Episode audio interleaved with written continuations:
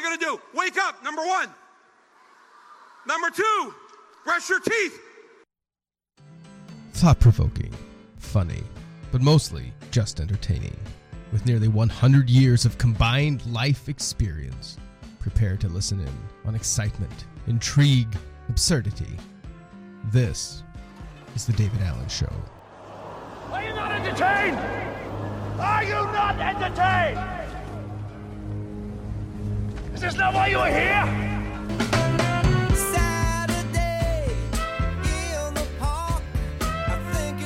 Raise your right hand and repeat after me. I, Donald John Trump, do solemnly swear I, Donald John Trump, do solemnly swear that I will faithfully execute that I will faithfully execute the office of President of the United States the office of President of the United States and will, to the best of my ability, and will, to the best of my ability, preserve, protect, and defend preserve, protect, and defend the Constitution of the United States. the Constitution of the United States. So help me God. So help me God. Congratulations. Well, tell me you saw that coming. Uh, no. Mm-mm. No, no. Nope. No. So uh, it's been nearly 24 hours since uh, Obama has left office uh, and the end of the world was going to come. Has it? When you woke up No. this morning, I mean, I walked out and it looked like a dis- like a nuclear holocaust outside. Oh wait, that was just the fog. Yeah, that was the fog. I. Yeah, no. N- No. You know, my fingers are still crossed. You know. You're hoping for something. Well, I, I, I'm hoping it won't happen. Yeah, dear. Uh, yeah. I mean, my wife is not enslaved yet. Um, I don't see a long line of uh, Hispanics being marched out of town yet. He did do uh something. Is let's see where is it? Oh, it is Ashley Judd. I'm sorry. Uh, we were b- before the show. We were just watching. Um, Democracy Now is very unbiased um, uh, reporting and live stream of the Women's March on Washington. This is Ashley Judd. A toupee. Nazis renamed the cabinet. Electroconversion therapy, the new gas chamber shaming the gay out of America, turning rainbows into suicide notes. I am not as nasty as racism, fraud, conflict of interest, homophobia. Is this the pretty one or sexual the other one? assault, This is not the country singer. transphobia, White uh, This supremacy. is the one that will bare her body on TV. Ignorance, She's the crazy white one. Privilege. Mm-hmm. So she's an actress. Her job is faking people out. I'm so how? Why does anyone take her as serious? Using little girls like Pokemon before their bodies I don't know. have even developed. I am not as nasty as your own daughter being your favorite She's the only sex white symbol. actress I know that has said the N word Like your in a wet movie. Ooh. dreams infused with your own genes. But yeah, I'm a nasty woman. A loud, vulgar, proud woman. I'm not nasty. Like the combo of Trump and Pence being served up to me in my voting booth. I'm nasty like the battles my grandmothers fought to get me into that voting booth. I'm nasty like the fight for wage equality. Scarlett Johansson, why were the female actors paid less than half of what the male actors earned last year? See, even when we do go into higher paying jobs, our wages are still cut with blades sharpened by testosterone. Why? This from the millionaire work actress who makes of a ton of money for every movie she's in.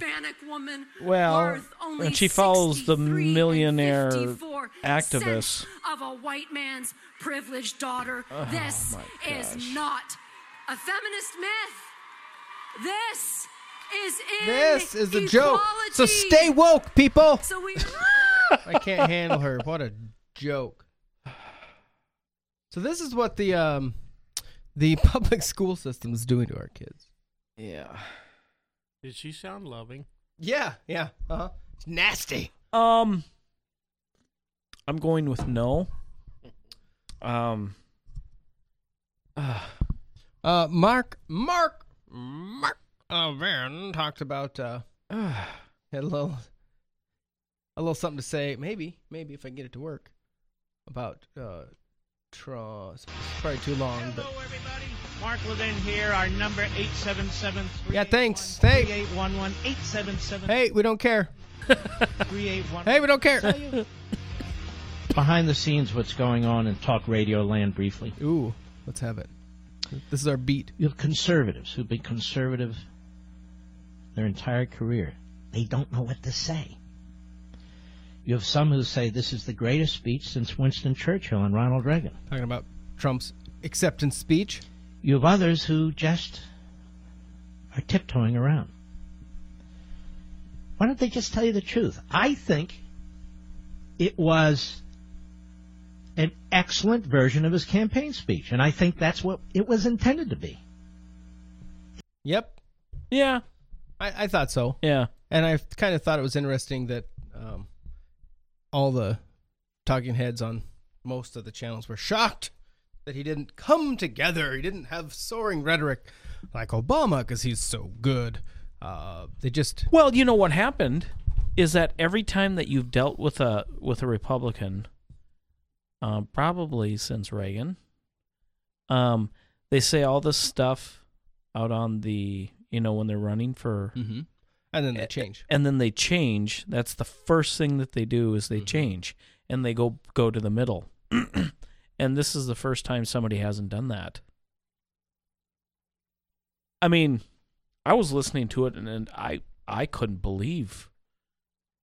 I was I was shocked. I was really shocked. because he's right. I mean, he he didn't deviate at all. No, no.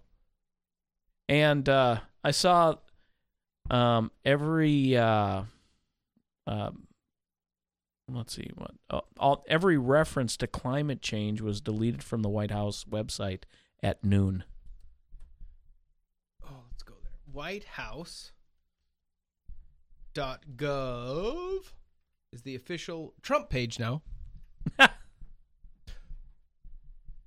so when you first go there, you can sign up for updates. So they want to build their um, list because I've heard tell that that is Barry's retirement. Sorry, the former President Obama, his retirement is his mailing list because it's so vast and it's so valuable to rent that out. Oh, I've heard people say that one name on a mailing list is worth ten to twenty dollars. really? Yep. So when Andrew Lasco, the guy with the crazy jacket on TV, says, "I'll give you my CD so you can learn how to sell houses and make a million dollars," all you got to do is send it, and I'll send it to you for free. You bet. Because two bucks to ship a DVD to you is way cheaper than uh, he's making. You know, So eight- basically, eight to eighteen dollars, so basically, they make their money by creating mailing lists, and then leasing them out. oh, we could totally do this. we could totally do this. Why didn't you tell me that earlier? Okay, Well, and uh, even like local politics, I helped uh, we're doing brand this. a campaign, and they uh, were talking about a mailing list. They did a big mailer, and they were talking about uh, the list they got. And so yeah, yeah, we we you know they bought a certain area, a list from a certain area, and so they had access to it for the campaign. I have no clue what that cost, but let's see. We're getting rich, Alan. I'm in. Capitalism.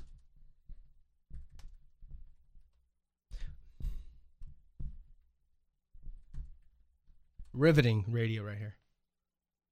No, uh, I think it is. I'm enthralled. Uh, stay woke. I just went to my happy place, Oh no, solitaire. but then I came back. Yeah. Uh, All right. Let's see. see what? Uh, to, to buying or renting email lists. The uh, so you're eager to use email email marketing because it's obvious of its obvious benefits, but you don't have an email list. If that describes you, don't feel bad, for you are far from alone. In fact, we hear from people with this problem every week. This website is called theinboxinteractive.com. Uh, if that describes you, oh, blah, blah. Regrettably, the world of email marketing lists can be a very confusing place. On the one side, you have the legitimate, super pristine, but usually somewhat expensive opt in mail email list brokers. And the key word here is legitimate, for these brokers offer genuine opt in email addresses. How, moreover, they typically rent these email addresses on a pay per use basis. They seldom, if ever, sell the email addresses. That means that you're not sending out the email yourself. Instead, you're sending your email's HTML file and possibly the related images to the list broker, and they'll handle the mailing for you. These rentals can be pricey though. For consumer email list, prices run about 100 to 150 dollars CPM. That's cost per um, mil, which is fancy talk for cost per thousand. So that's 10 to 15 cents a piece for a one time rental of the email address. And if you have very specific selects, then the price can go up quickly. Business to business lists will run even higher, usually starting at 250 and running as high as $1,000 per thousand. And yes, a thousand CPM means that you're paying a dollar for every email address. And remember, that's for a one time use. Ooh. Pricey? At the other end of the spectrum, you have what is called the fly by nighters. These are the people who purport to have 100 million or 200 million opt in email addresses, and they'll send out crazy amounts of email for you, like 10 million emails for a ridiculously small amount of money, like 500 bucks. That's just crazy. These companies must simply work on the assumption that they will always find new customers willing to gamble, because I can't see how they ever get any repeat business. In the handful of cases where I know for a fact what happened when someone used this kind of service, I'll tell you how many responses were received. Zero. Oh. So, uh, yeah, per use, you're paying up, you know, depending on the situation, up to a dollar per email. So, if a campaign buys, if they want to buy Barry's, who's what's he got? Thirty million people on that list, maybe Yeah. Or more, sixty. Ooh. That's um if someone wants to rent that once, even at five cents a piece. Not bad for a one time yep, you use that one. No kidding. Done. No kidding. Oh, did you need to sort that? Okay, that's an extra so much per so we can sort for you. so So yeah, he's uh he's sitting pretty. And I think But does he like own it? his uh his organization does, his campaign, I think. Wow. Hope and change, baby. That's a lot of change. Stay woke. Ooh. That's a lot of change. Yeah. So, uh, in case you don't realize, today's July, July, July. Wow, Wow. January twenty-one. Well, with the 2017. time- This is the start of a new regime. Um, Regime? well, it's what the left thinks. Okay. Because usually regime is is for dictators, right? Oh, oh, did we just offend, finish one? yes. Yes. Yes, we did. Um, there's just not much. I don't know. It, it's it's weird. I I had the television on most of the day yesterday, watching different things, listening. Just you know, I was curious to see what the how the inauguration would go Yeah. of the next prez. Uh, I find it interesting that at noon Mm-hmm. it switches just like that, like they're done. Oh. I mean, the transition of power of actual like in control power. uh huh. It's soon as he says I do or whatever. Oh, oh, I see what you're saying. done. Now I think that they take the oath inside first because oh. he has to get briefed and make some decisions right away before he even goes out there. Yeah. And so I think that the oath may happen beforehand, the official one. Huh. But you walk out there. Unless, I mean, sometimes, sometimes like with with city councils and and things like that, they'll decide something ahead of time, and then it'll either go into effect at a certain time. That could be. Huh. Yeah, that, I think the interesting thing to me is um, there's so much that has to change, and we don't have a clue on all the little No. stuff that has to. I mean, consider every like I go to the VA for um, medical stuff. Every single one of those places has to have a new portrait of the I know. president. And it's got to be up at noon. Yeah, Yeah, I, I thought about that yesterday. I was talking to my son about that. Everyone will have a new picture of the president. and consider all of the uh, Like paperwork and different Yeah. things and uh, yeah, that's crazy. Mm-hmm. Um, well, and just flipping the White House, they say they have five hours to do it, and that's remove everything Obama and bring in everything Trump. now, and so when they walk into their the, the, one of the articles I read, when they walk into their uh, living quarters, yeah, all of their clothes are put away, all their pictures are up, everything is there. It's there. It's like they're walking into their place. wow, The transition happens when they're out celebrating. that's crazy. Uh huh. So are they staying at the? I heard, I think Trump will. but she won't. I don't know.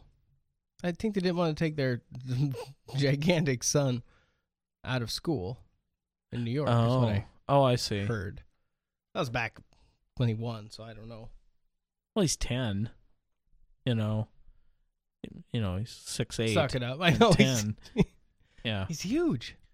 I mean the weird thing about it is that he has to shave twice a day. Otherwise, he gets this this shadow beard. nice. The blonde kid. Yeah, yeah, Barron. Right. You know, naming your child Barron. that that's a Like you know like like George. Uh, who's who's the boxer? Foreman. Yeah, George Foreman. He named all of his kids George. Mhm. That tells you something about the Just psyche. Yeah, I think he has a lot of hopes for his son Barron. Yes. Uh, I did have the opportunity yesterday um, to talk to a friend of mine who was at the inauguration. Inauguration? Was he on stage? Uh, no, he was in apparently some VIP areas though. Ooh. Uh, so I wanted to get a little, just a piece. Uh, we're gonna post the whole interview on our uh, podcast feed. Sure. On the website davidallenshow.com. It'll be up there uh, probably later today. Uh, so you get that. It's like five, 35 minutes long total, but I've got a little piece of it that we're gonna um, listen to. Just I, I wanted to get a sense of what it felt like and what the protesting was all about, if any. Yeah. Uh, and so it's kind of interesting uh, how that went. So uh, on the phone with us now, we have uh, Kyle Winter, who I've known for uh, several years now, um, who made it to the inauguration, uh, was able to win the lottery, as they say, um, to get tickets that were available uh, in the state of Oregon. Uh, I'm curious a little bit about, you know, there was so much stuff going on um, with the possibility of protesters and there's going to be disruptions everywhere and we're just not going to let this inauguration happen this is he's illegitimate as a president. Um, talk to us a little bit about how it felt there. Did it feel safe uh, like on the ground in Ab- dc Um, absolutely. I, you know, I was kind of, you know, just watching the news before going, you know, reading the Drudge Report, watching, you know, things on CNN, watching from Fox News, um, reading articles about what could possibly happen and, and, you know, foretellings of these massive groups that are going to show up. And Shut so we were kind of down, yeah. prepared on, yeah, and on edge for a little bit. But once we got there, honestly, we've only we only saw maybe a dozen protesters on our entire trip. now does that mean like Um, people with three- signs three or people doing something a- bad These are people that actually were either planning on protesting, which we saw in a Walmart where three people were getting some stuff and were talking about pro- going to protest the Trump Trump inauguration. that's hilarious Um, the the rest of them were um, today um, leaving. Uh, there's this guy on a big bullhorn or a or a microphone, um, you know, yelling, screaming. It sounded like there's a massive group in front of us as we're leaving, and the whole crowd started, you know, chanting USA, USA, USA. And by the time we got to him, you know, this herd of cattle walking through, Mhm. finally got to him. There's two guys holding a sign really yelling on a yelling on a bullhorn. And I walked by and I laughed and says, "That's the protest." and so that was, you know, the the, the largest group that we saw. Um, but then we headed to a restaurant and uh, CNN was on and was showing a lot of the stuff going on in DC. And I'm I'm Right. you know like, where is this? Because for one, the atmosphere was not anything um, that showed a a protest environment. Everybody was excited. Everybody was proud. There was so much um, camaraderie there. There was no fear um, anywhere. People were just happy go lucky, excited. And there was nothing about like, oh my gosh, there's protests. And like, we didn't see any. I couldn't even hear anything Wow. until we sat down in a restaurant and looked up at CNN and watched all this um, going on right in the town that we're at. And, you know, I'm sitting here, I'm like, I'm understanding fake news now. um, there was there, there was some protesting, but it was consolidated down to a couple of blocks um, uh, up in another part of D.C. where they the the riot team and all that have them consolidated. You know, they were not anywhere in the Trump um, or the inauguration um, border area at all. I mean, we even walked out of it here. It was about uh, six o'clock. We were walking out of the the the restricted zone, and we're expecting to run into people. No, we got people coming off the subway, all in their glam gear, heading to the balls, walking down uh, you know, downtown D. Not a worry on them. Um, they're getting ready to go to a nice evening to celebrate the Trump inauguration um, with no fear, like absolutely confident that there was nothing going to happen. And that was the feeling I was looking at, like, wow, you know, here's protesting going on. Mhm. I have no clue where it is, but everybody's just going along with life as business as usual. Right. Um, so, but I was talking to some other or uh, messaging some other friends that were in the area that said that um, they they were up the street from them, but they were in, they were in a different part of the inaugurational part, um, and um, you know they said there's some stuff going on, and so I kind of you know asked them some questions about it, and then also another friend of ours who is there with the bikers for Trump was kind of right there Like in the Um, middle of it. in in the middle of it, kind of a deal, kind of just protecting um, um, you know, anybody that's The, the you know, Trump Trump supporters. the, right. the, the Trump supporters, Mhm. yeah, just, just kind of guarding and protecting them. And we actually ran into some of them at Trump uh, Hotel, and uh, they were uh, kind of just said, "Hey, we are here. There's 50,000 of us strong, and we are here to protect you." And you know that was a great thing. Like I felt confident and comfortable that they've got our backs. They're here for a reason, and it's to keep us safe. And they were in kind of the the middle of that, just to to hold the line, making sure they're not going to get involved or you know you know step out of line and start attacking us Trump supporters. So Well- absolutely safe, 100% safe is how I felt. What was the demeanor of the law enforcement? How how were their attitudes? Great. Um, I thanked every pretty much everyone I saw, and they felt appreciated. Um, lots of people around us were also thanking them. I mean, you just hear people thanking them. They're just like, "Hey, you know, you're welcome, you're welcome, you're welcome," and I Mhm. think they felt really appreciated by the the us Trump supporters. I mean, the whole theme was about law and order and about our law enforcement, and Right. I think they really felt that we had their back and their and and and, and supporting them uh, this whole time. Um, So, and it was great. We also saw um, they also brought in uh, quite a large amount of border patrol also, and they actually got some good cheers during the parade because that was one of the themes of Donald Trump was Yeah, the to wall, take our yeah. back and we need to support our border agents. Their Mhm. hands are tied, they're in handcuffs because you know there's an administration that won't let them do their job, and they felt appreciated, and it was good to see them there um, being a part of this thing. Uh, so you didn't have, you know, you there were really no protesters around where you were. Um, of the uh, everyone else that you ran into, was it a, a positive, cheery like attitude? Did the was it a did it feel kind of exciting or did it feel kind of blah? Uh, it was absolutely exciting. Um, at least the the section that we were in. I mean, we were in the you know VIP area of the you know of what we would consider the VIP area of of the um, inauguration. Uh, people were exciting. Um, I was at one of the Trump rallies in Eugene, and it was the same environment. Um, uh, it was an experience. Um, when you got some people that are chanting "Lock her up" as Hillary came down, there were lots of boos at Hillary when they came down. The, the, the, you probably would not see that in the media at all, but no, no, the no. crowd was booing Really? Hillary Clinton a couple times. Whenever her face popped up on the jumbotrons, the crowd just started booing um, her, and a couple were saying "Lock her up," and uh, As soon yeah, as now- soon on the the the news feeds, uh, as soon as Pence uh, finished his um, swearing in, there was silence for a minute, and I heard somebody yell out, "Lock her up!" Yeah, yeah. There, there was was a bunch of that going on all all all over the pla- all over the place. Um, chants from one side, and there's there would be chants from the other side. Um, and uh, the the one thing I did appreciate, um, you know, a lot of us understood Hillary Clinton um, issues in politics, um, but when Obama and Michelle came out, um, there was a cheer, there was a clap, there Mhm. was respect uh, for him being our president, and that was a great. I mean, th- that showed that you know we we are non-biased. We we do um, have respect for you and and appreciate what you um, you know w- what you have done as a president. Um, we may not agree with you, but we still respect you, and that was shown um, there. And I wasn't sure what was going to happen.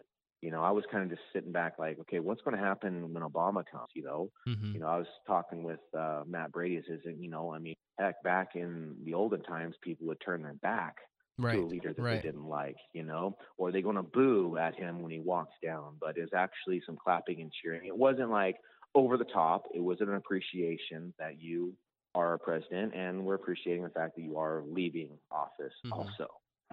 so Uh, one thing I can remember from uh, Obama's first inauguration in 08, um, it seems like the mall was just absolutely trashed after that event. Just garbage everywhere. How was the, the how were the grounds as people left today? Um, I was actually watching that. Uh, I had a discussion with uh, uh, my wife and Matt. I'm, I says, "You watch." I says, "I remember how trash the mall was when uh, when um, Obama came in, and I says, "You watch. You're going to see people picking up trash as they leave, and they're going to try to leave this place absolutely spotless." And sure enough, when we're looking around, it was Wow. people were having p- other people's garbage that were left behind, some water bottles, trash cans were overflowing with garbage. I mean, that's the only mess that we saw were the trash cans that were overflowing in garbage. Mhm. But the grounds were, were were very well taken care of by all the. I mean, we have values. Well, and that's that's one of the things that seems to be one of the separators between the two ideologies. Is that the the Yep. conservative mindset typically um, wants to take care of the the things that they have and have access to, whereas the liberal And- mindset just wants more wants more stuff given to them.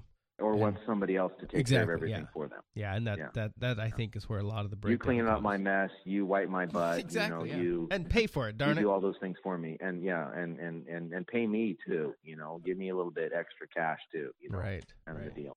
Well, uh, thank you, Kyle. I appreciate your time. It's always fun to have actual eyes on the ground at things like this. You know, you get you get one thing from from the news media, and you know it's the thing Yeah. that their advertisers okay them to to tell you, and so it's Yeah. kind of nice to to uh, to get an actual perspective that's um, untainted, I guess, by Yep. by by money. Uh, thank you once again, Kyle, for calling in. Uh, you can check him out uh, on YouTube at Kyle Winter is his YouTube channel. Uh, Kyle Winter uh, on Facebook. Uh, he's got uh, every, each day video blog up. It's always a fun thing to check that out and see what he's got going on. Um, thank you much. This is the David Allen Show.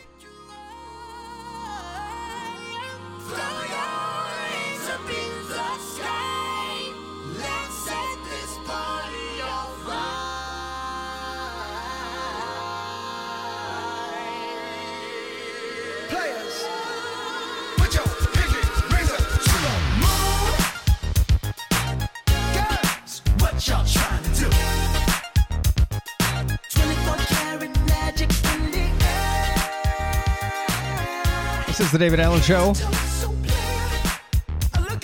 Again. Yeah. That was good. That was really good. But I, I remember that. You know, it's just to destroy the pictures of the mall on Washington were just looked like a garbage dump. Well, look at um, uh, Occupy Wall Street. Oh, man, yeah. Look at, I mean, the people that go to those tend to be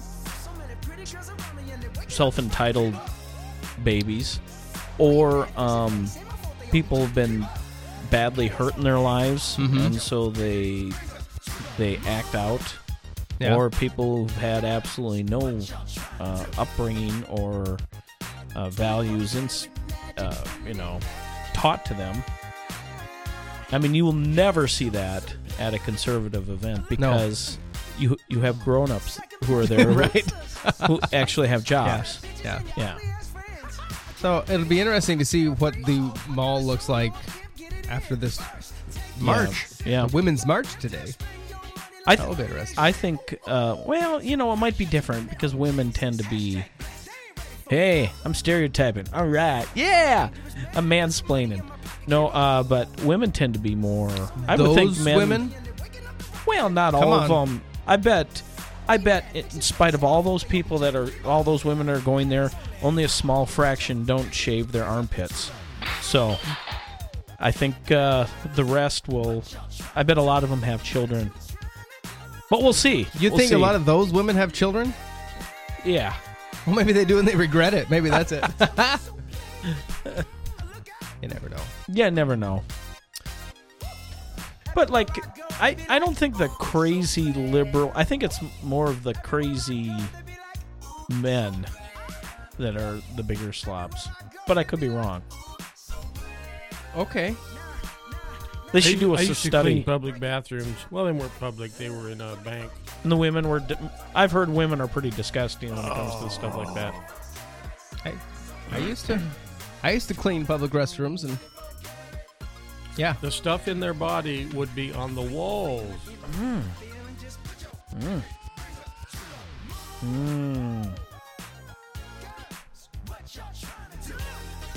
Mm. we'll just splice that out later.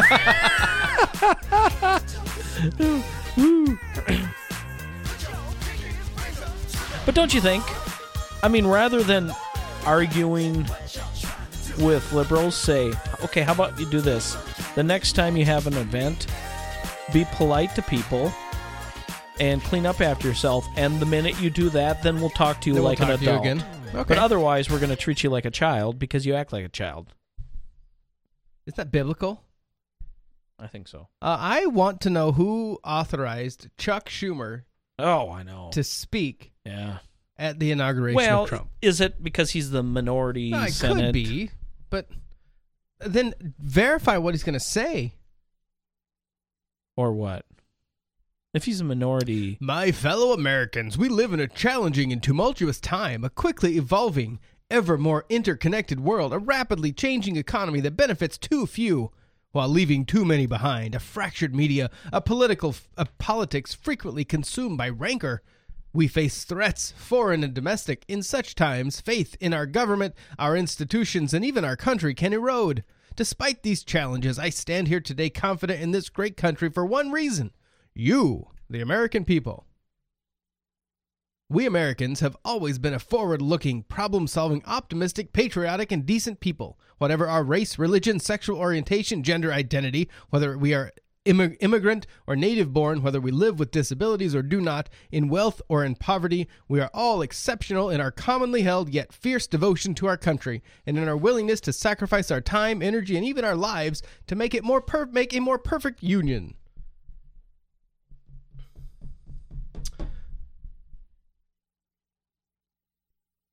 And then Trump comes up and says, "Politics is terrible. We're not going to stand for this. We're not going to do the same old, same old. This We're country's a ripping disaster." Power. We're taking power out of the out of government, giving it back to you. Which is it? Or was he allowed to do that just to prove that he's a petulant little child? yes. Yep. Oh, There you go. Then that might be worth it. Um, I don't know. I think. Don't you think that with a radical, uh, the radical left, they have the same mindset as Lucifer Maybe. Or of just oh, oh, oh, rebellion? more than likely, yeah. Or was it maybe they wanted him to be forced to announce um, Clarence Thomas to administer the oath of office to the vice president, who is the president of the Senate? so he was dissing Clarence Thomas. No, no, they forced Schumer to do that, to have to say, and now let's welcome Supreme Court Justice Clarence Thomas, who I hate to swear in the guy that's going to run the Senate. So I'm basically rub- rubbing his face in it. Maybe. Yeah. Ah, I can get behind that. I don't know. It's probably not that, but. Oh, this is the David Allen Show.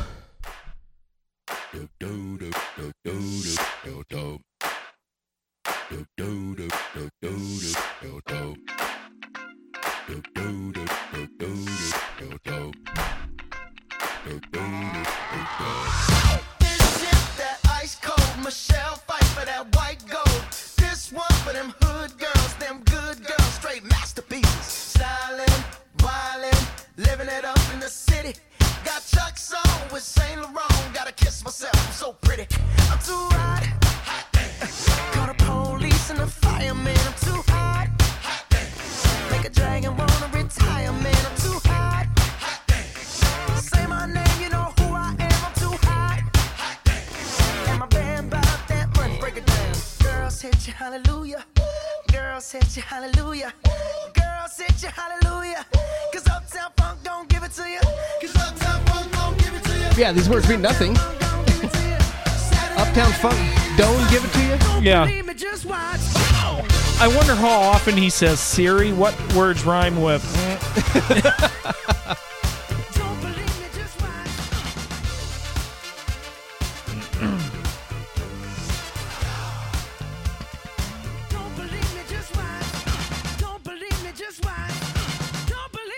That's just so weird.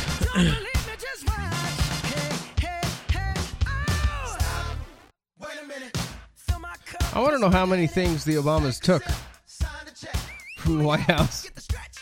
Now, them or their lackeys? Well, both. I bet their lackeys took a bunch. Well, because, I mean, there's a fair amount of, I think, evidence that the Clintons Thievery. took a whole lot of stuff when they Yeah. left. Yep. Ah, this is our China. We give it used back. it. They did? Oh, nice. Oh, they did. Yeah, they had to give a lot of it back. Oh, bummer. That would be funny. I, I wonder if anybody like showed up with a U-Haul and backed in and then started, you know. Well, apparently they have the Obama moving van and the Trump moving van. They're like different ends of the White House, so they're basically just shifting. is what it is what they talk about. uh, this will make you happy, David. What's that in the sky? A bird? A plane? No, it's ET. UFO enthusiasts have long believed that the government has held back knowledge of extraterrestrials. Some say that they even have possession of aliens, alien creatures at places like Area 51. One thing is for sure, a lot of time and money has been spent by governments and private interests alike to contact beings not from our planet. Another thing for sure, money talks. Where there's smoke, there's fire. Unless you are Hillary Clinton. Well, there's smoke doesn't mean there's fire if it comes to my emails. Many believe that the government is hiding the truth from us because they think we can't take it. Perhaps they fear a type of mass hysteria or even riots in the streets. Well, we get that when Trump's inaugurated. It sure would seem to be a lot better to tell us the truth than for a UFO to set down on the 50 yard line at a packed football stadium. That'd be cool. The government is going so far as to beam radio signals deep in space to make contact. Maybe they're trying to prepare us. Well, the CIA has been looking to the sky and decided to share.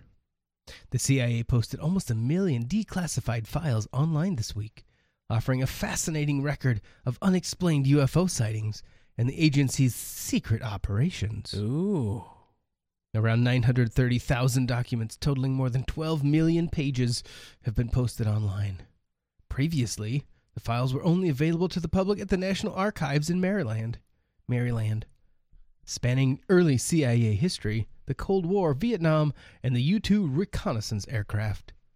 The archive also details a number of UFO incidents. A UFO search of the archive at Electronic Reading Room on the CIA's website returns 1,738 items, the earliest of which is dated 1942. Strange sightings are described in files such as 1966 file detailing a quote unusual phenomenon on the horizon near the border between Iran and the former Soviet Union. Quote As we were approaching the Rudshire beacon, located approximately 25 miles west southwest of Mehrabad Airport, Tehran, we suddenly observed a brilliant white sphere approximate, approximately approximating the coloration and intensity of full bright moon. Turns out it was the moon. No. Uh, the sphere appeared suddenly, and at the first sighting was approximately three times the size of a full moon. I hope they're not talking about a person's full moon. in 1953, a document describes UFO sightings in Spain, Greece, Algeria, and the then French Morocco, detailing a number of incidents based on local newspaper reports. The subject of the file is, quote, military unconventional aircraft. This is not the first time that the CIA has opened its UFO files. Last year, the agency posted a smaller trove of once classified UFO documents. The documents also offer a rare insight into the CIA's clandestine operations, such as a con- confidential document titled Invisible Photography in Writing Sympathetic Ink, etc. The file describes a number of methods for producing invisible ink, such as writing with starch on linen. Another method involves a heavily diluted sulfate of copper, which can be used, quote, in writing with a soft toothpick between printed lines. You can bet that the CIA isn't releasing the really good stuff. UFO sightings have been reported by astronauts, military and commercial pilots, Navy ships, police, and thousands of people. It doesn't seem likely that many sightings, especially from, from so many highly trained professionals, can all be wrong. In highly publicized incidents, NASA has cut the live feed coming from the International Space Station immediately after an unexplained object came into frame. This has happened multiple times. Images from the Hubble Space tel- Telescope have also been censored after certain images were captured. Holy cow. Astronaut Scott Kelly's UFO photo generates extraterrestrial buzz. Scott, who recently set a new record for time spent in space, took a picture of the object while boarding while aboard the ISS and sent it out on Twitter. Quote, In the upper right of the photo, you can clearly see a large object with two lights on each end. It also appears to be very large and constructed. What's his he name wrote. again? Uh, Scott Kelly. Follow the money. Russian billionaire Yuri Milner's breakthrough breakthrough listen initiative to search for signals from extraterrestrial life is gaining access to China's fast radio telescope. He committed $100 million to rent time on this. The largest radio telescope in the world and at the and at the Green Bank West Virginia Radio Telescope. These projects are dedicated solely for listening for extraterrestrials. The world's largest radio telescope, whose 1,650 foot wide dish will scan the heavens for signs of intelligent alien life, among other tasks. It's located in a remote section of China away from any other possible radio interference. I've been to the Green Bank Radio Telescope site. It's over four football fields in diameter. I have friends who live there. Greenbank, West Virginia lies in the National Radio Quiet Zone, where electronic transmitters are strictly regulated. Cell phones, Wi Fi, TV, and radio are banned so satellites can gather information from space. Home within a certain distance from the site are even forbidden from having microwave ovens. I'm sure the Chinese are even stricter. I don't believe all these sightings, all the time and money spent would be happening if something wasn't going on. The government should come clean. Why don't they? The hysteria issue aside, there's no question we're engaged in the rapid militarization of space. The Chinese are developing anti satellite weaponry. If we lose our satellites, our defense capabilities are all but crippled. We're developing hypersonic engines that are expected to eventually propel aircraft and missiles up to Mach 20. There are there is again multinational interest in returning to the moon. All these things are not coincidental. However, whoever makes initial contact with extraterrestrials might, just might, have access to some type of highly advanced technology. I'm just saying. It would be interesting to see who we would who would be who we would appoint as ambassador to our new friends. I know, I know. Why would we think that they are our friends? Hillary. Yeah.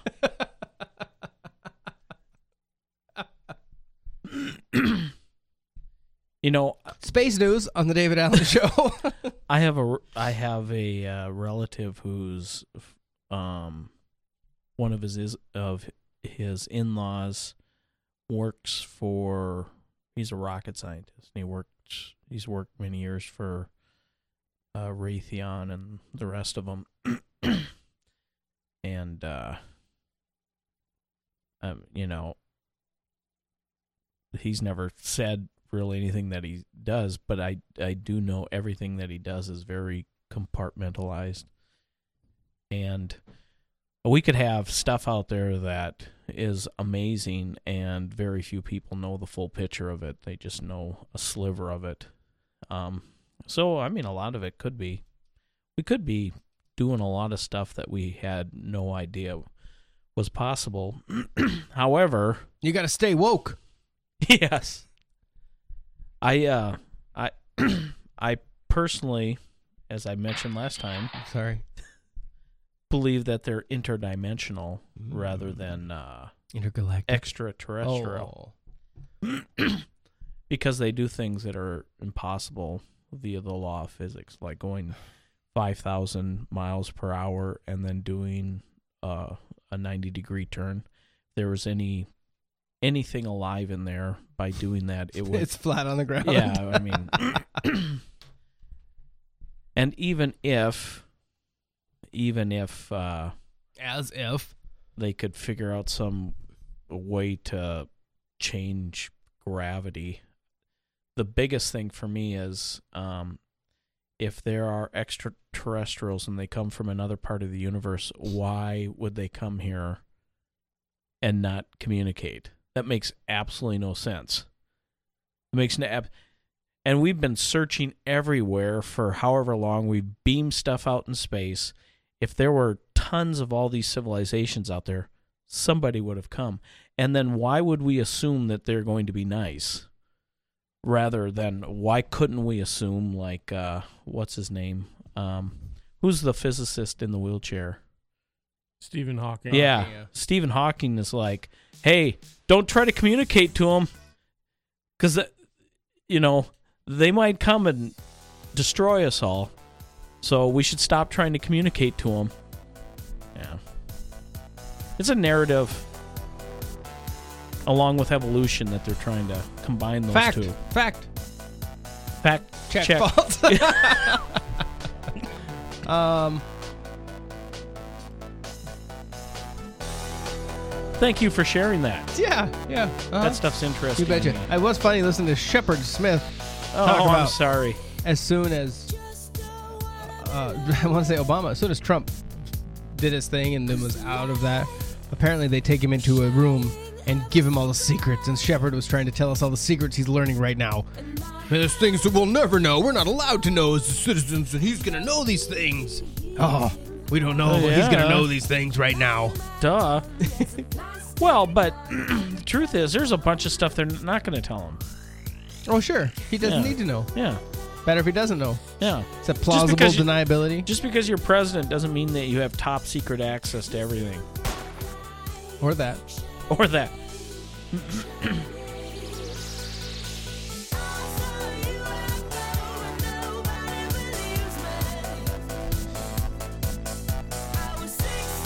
I wonder if any president harbored some like bitterness against their like third grade teacher or something like that. and so that they had the CIA go and like uh, frame them for, I don't know, as a coke dealer or something like that. I wonder if anybody, you know, that one That's area in their it life. has to happen. You bet. Yeah, okay. Just wondering. It'd be kind of cool if you could do it. I'm not saying it'd be cool to do it.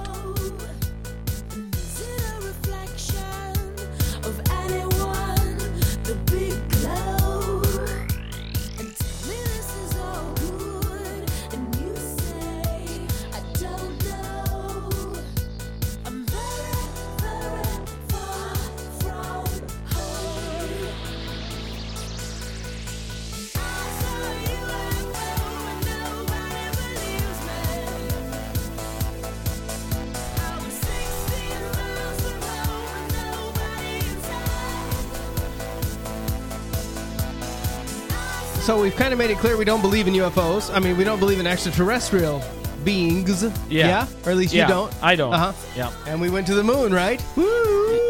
I'd say we did. but I'd be okay if we didn't. What do I know? Do you know the distance between uh, the Capitol and the Wash? Is it the Washington Monument, the big tall pointy thing? No, but I know Down the that's mall? You know how big that is? 666. No, no. How long feet is the high. mall?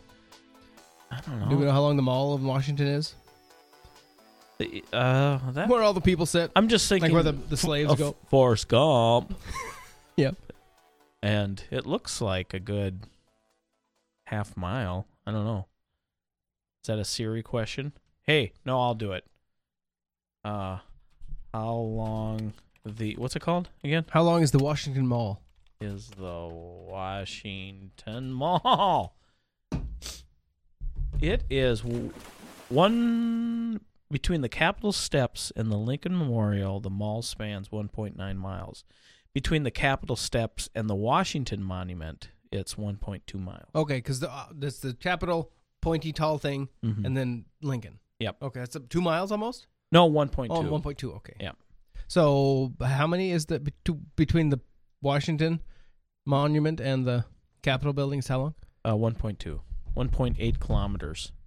Oh, uh, fun side note I heard, and I assume it's true because it was on cable television. Uh-huh. Uh-huh. Uh, uh, Reagan is the he's the one that changed where the inauguration location happened. They used to do it around back at the carriage, Yes. carriage house. Yes. And him uh, supposedly being the television man that he was, he said, "Well, the good picture is on this side." So then they changed it. Really? Thank you, Reagan. Yeah. Yeah. I guess. Yeah. well, he didn't know. Maybe that. Maybe that's why he got shot later oh, on. speak, Speaking of that, um, yeah, that okay. So we've got half a mile, roughly, at least. Or no, 1.2 miles. No, no, no. Between Washington Monument and and the Capitol, half a mile. Point seven. Okay, sorry. Okay. Point well, point six technically if it's one point two. Oh yeah, yeah, yeah, yeah, yeah. One point two and then one point nine. One point nine. Well, between the Capitol steps and the Lincoln Mon- Memorial, it's 1.9. Oh, okay, okay. Between oh, the yeah, yeah, Capitol okay. steps Yeah, okay, one point. and the Washington All right. Monument, the mall spans 1.2 miles. Oh, okay. My, I misheard. Um, how in the world do you think they? How do you clear that of snipers? Is there just nothing around that's tall enough to get through that barrier of glass? What? Who? Who mentioned somebody? Maybe it was you. Uh, mentioned, you know, why isn't the glass higher? Oh, well, well and I, I thought that. I don't know if I mentioned it today, but I did think that yesterday Well, do you think? Do you think they sent out like agents to see where they would. Yeah, any shoot someone? location where you could potentially shoot it off the ground, Sure. and then you you shut down those areas or put a sensor in there or a camera or something like that in there. I you know one question that I that I have too is how many months before before ugh, it got me. Uh, how many months before That was a long the shot. inauguration do they like? I would imagine they have to shut down the mall or Uh, well, keep ta- people talking- from bringing stuff in. Talking there. to Kyle, um, they arrived on Tuesday and went straight to the Capitol to for a tour. And Yeah. af- from Wednesday on, Wednesday to Monday, it's shut down to, to Completely the public. shut. Yep. So on Wednesday they shut everything down there. and then just go through they everything with a must. fine tooth comb Yeah. make sure there's no bombs or anything like that. I guess. yeah, he said he got, um, and you can find all this out if you listen to the full show, the full interview. Not if, when. When when you listen to the full interview, Yeah. um,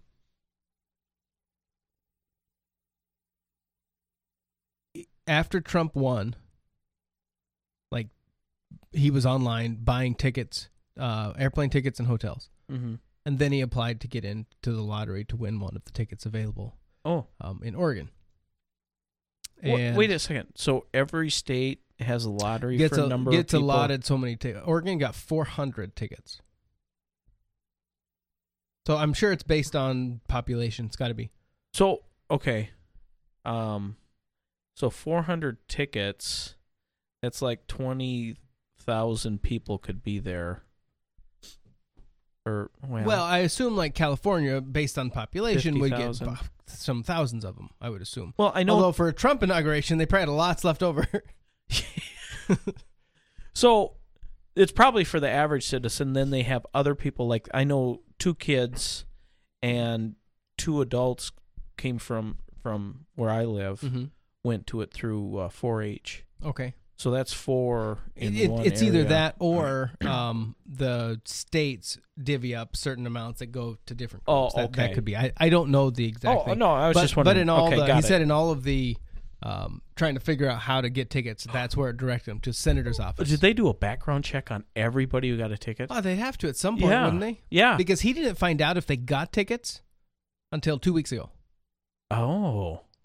So I, I asked him, "What are you going to do? Um, if what were you going to do if you didn't get tickets to the event, but you have hotel and everything booked?" So they were going to go to the parade and just go. Yeah. But Of course. and and, and I, I asked suppose. there are areas that anyone could go, but it's getting into because they were in kind of a VIP area up close. They weren't very far away, and so probably the tickets get you. How many people? Uh, he had four, and then a friend of another friend of ours had four. So then, um, so all four had to apply, or did Nope, nope. one I, I person think he apply? applied and was able to go get four for his family. I think okay? or something. And then, do they have to do the background on the family? I don't know that. Huh. Um, how many people showed up at the inauguration that had to be vetted or I- whatever? Oh man. You mean like well there I mean there's checks you got to go through to get in, especially to those I mean, he had a ticket. Yeah, Right. yeah, which got how many into- people got tickets?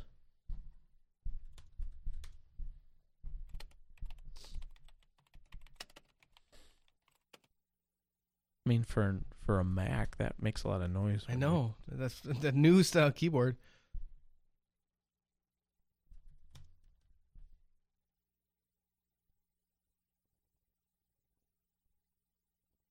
You'd think it'd be better. Get tickets. I want a number. Don't I don't want to get them. It's over. It's over, Johnny. It's over. Nothing is over. Nothing. You can't just turn it off. From Rambo. Thank you. Apparently, two hundred million dollars might have been spent on the inauguration. Get out of here. Really? Was that security and everything? Oh, probably everything. Did you see the fireworks show the Friday night or the Uh-uh. Saturday, Thursday night? Uh-uh. Wow, it was fantastic. Um, well, and I'm sure that pre- that Trump had a ton that he could divvy up to his donors Yeah. and all that stuff. So, um, they all had things, and it was free. They didn't have to pay. Obama's first inauguration in 2009 was attended by more than 1.8 million people. Second was attended by 1 million, and it looks like Trump's was attended by um, um okay, this is early estimates. Oh, about a million. So Huh. Bill Clinton's second inauguration was attended by 250,000. Oh man, Yeah. whoops. Probably half were his bimbos, so Um wow, uh so for a week beforehand, it's got to be 24/7.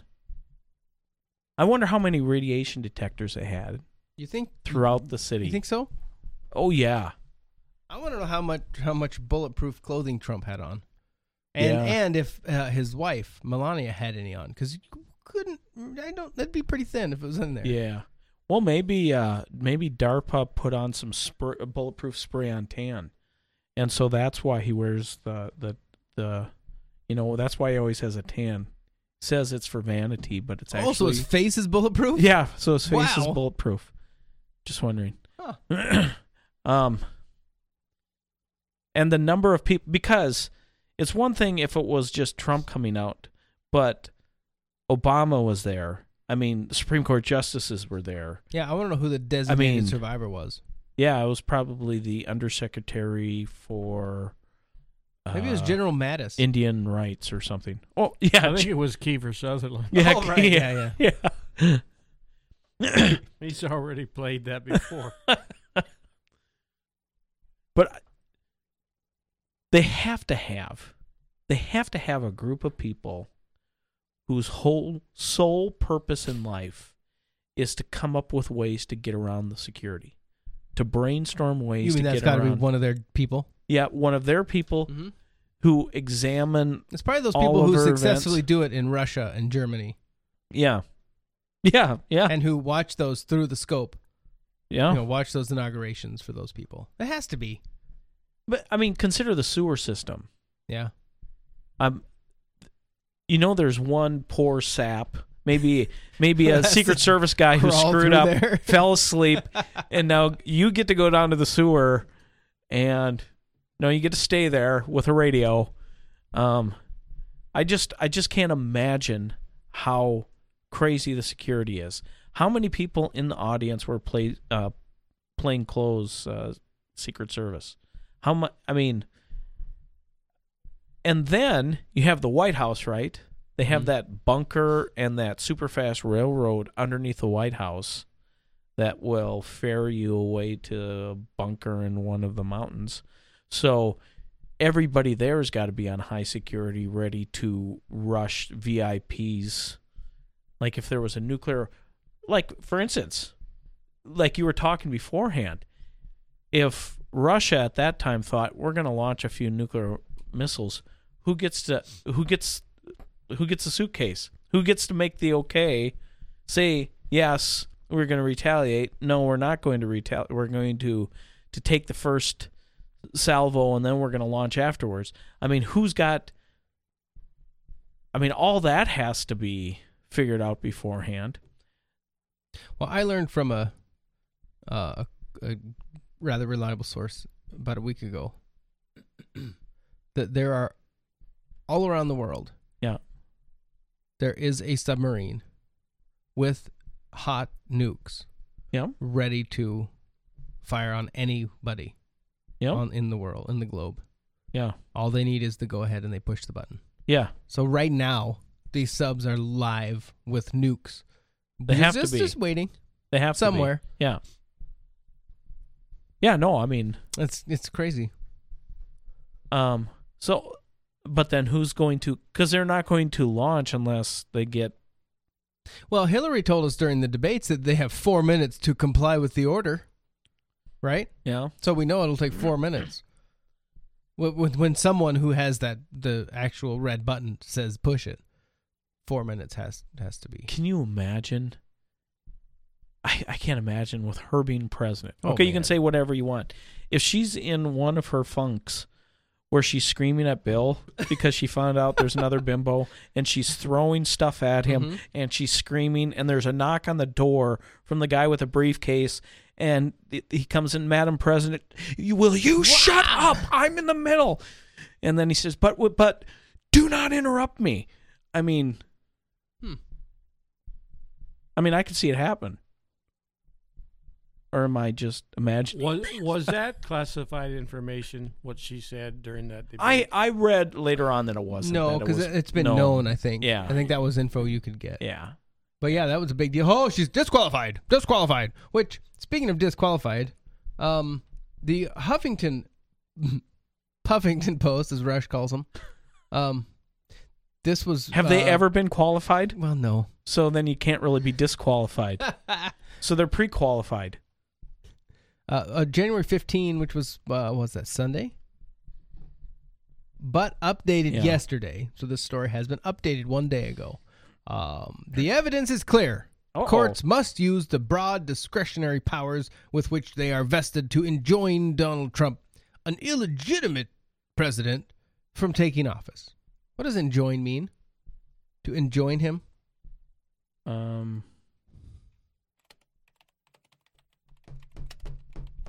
It means to prescribe to prohibit. Oh, prescribe an action to be performed or adopted, or in the law, prohibit someone from performing a particular action by issuing an injunction. Wow. That's like the opposite. Because the, the vocabulary, if you look in the dictionary, it means to instruct or urge someone to do something. But legally, it means to prohibit someone from doing something. Uh, that's one bitter professor who decided Wow. to switch those two around. Huh. Anyways, actually, in Middle English, it was enjoin, and Old French, it was enjoindre. Oh, oh, okay. And then that kind of came together to become Middle English uh, enjoin. Huh. A new word. In case you cared. A few notes. This is the update to the story. My piece is not calling for judges to issue decrees that are not based on an action brought before the court. Courts rule on controversies, and my position is that in ruling on these controversies, they are granted broad discretionary power to remedy wrongdoing in our elections. At least oh two lawsuits that I'm aware of have come before federal district courts in the past few weeks, saying seeking a stay on the inauguration pending further review. Apparently, that didn't work out. Additionally, there are about 20 cities cited sources in this piece. Maybe the least significant of them is an article from an 18 or 1987 edition of the Executive Intelligence Review, written by Kathleen Klenetsky, and it used to show that a relationship existed as far back as 1987. The EIR has been fairly criticized as being pro Kremlin propaganda. And that is part of the reason why the contents of the article are even more troubling and therefore worth noting. Removing the EIR article doesn't change the argument at all. No, brother. Previously. Representative John Lewis. I don't see this president elect as a legitimate president.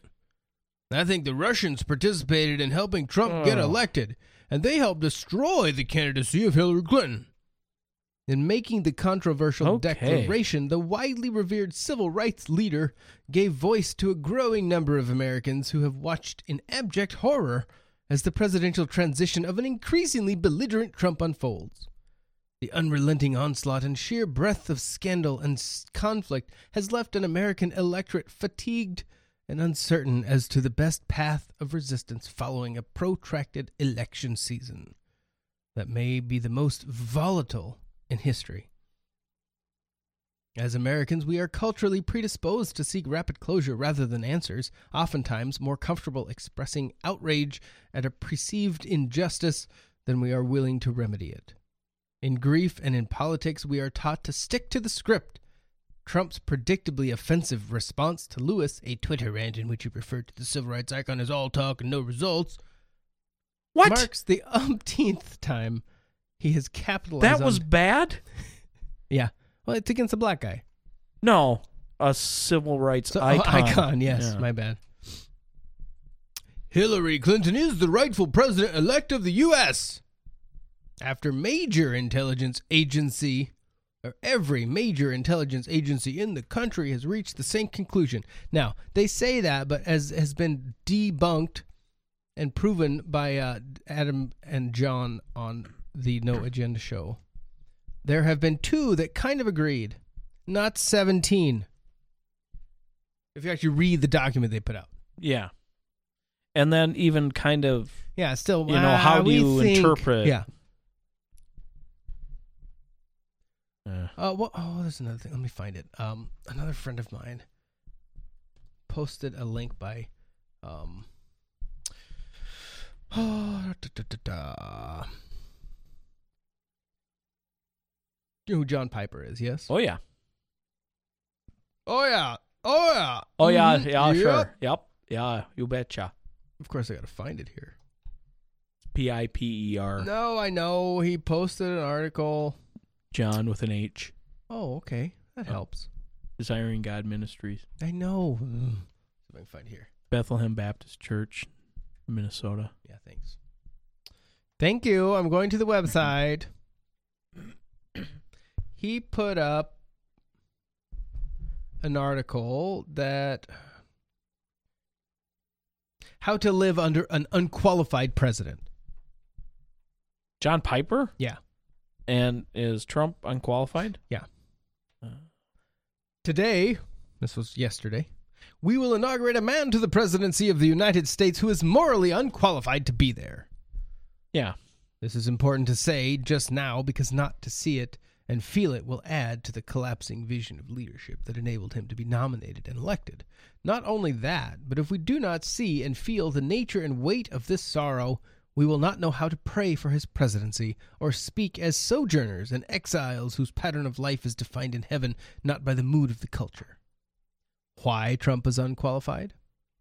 Donald Trump's immoral behavior in the past and his ongoing unwillingness to renounce it as evil show that he is morally unfit to lead our nation. So was Hillary Clinton because she approves the killing of unborn children. As of last April, Andy Naselli provided some facts about Trump's immoral conduct. Now, a bunch of these have been mis- uh, disproved, but he uses them anyway. One, Trump has publicly bragged about committing adultery. Two, Trump has mocked and disrespected women, the disabled, and even prisoners of war. No, he, he made fun of John McCain, who is an idiot. Three, Trump has acted like a con artist. For example, Trump University. Okay. Four, Trump has acted like a demagogue, appealing to popular desires and prejudices rather than rational arguments, notably in the debates. Five, Trump has acted like one who is shamelessly proud. He has boasted, Nobody reads the Bible more than me, yet he said that he has never asked God or others to forgive him for anything. Six, my main problem, said Randy Alcorn, is not that Donald Trump says what he thinks. My problem is with what he actually thinks especially his obsession with outward appearance, sexiness, superficiality, wealth, his own status and accomplishments, and his quickness to berate and insult people and seek revenge on his critics. Wayne Grudem, who finally advocated voting for Trump, wrote in October There is no morally good presidential candidate in this election. I previously called Donald Trump a good candidate with flaws and a flawed candidate. But I now regret that I did not more strongly condemn his moral character. I cannot commend Trump's moral character, and I strongly urge him to withdraw from the election. It's kind of arrogant. I mean, Wayne Grudem, he wrote a systematic theology book, and he's a well-known theologian.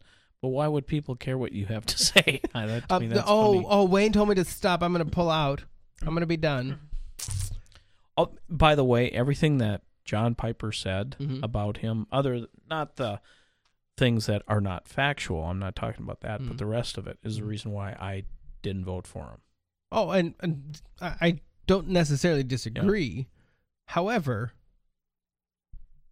But show me a president that was my next point. in the last 50 years that was my next point.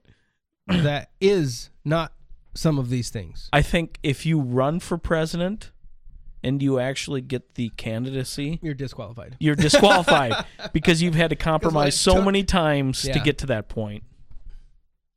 Just jump off. The, jump off. But anyways, keep going. I want to hear what he Uh, says. what is leadership?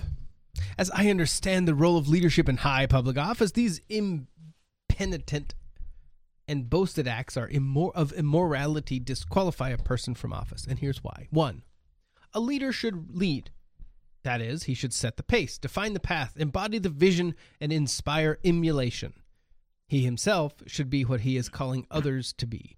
That is what it means to lead. Donald Trump is not such an embodiment of what we want the citizens of America to be. And in important in important ways, he is the opposite.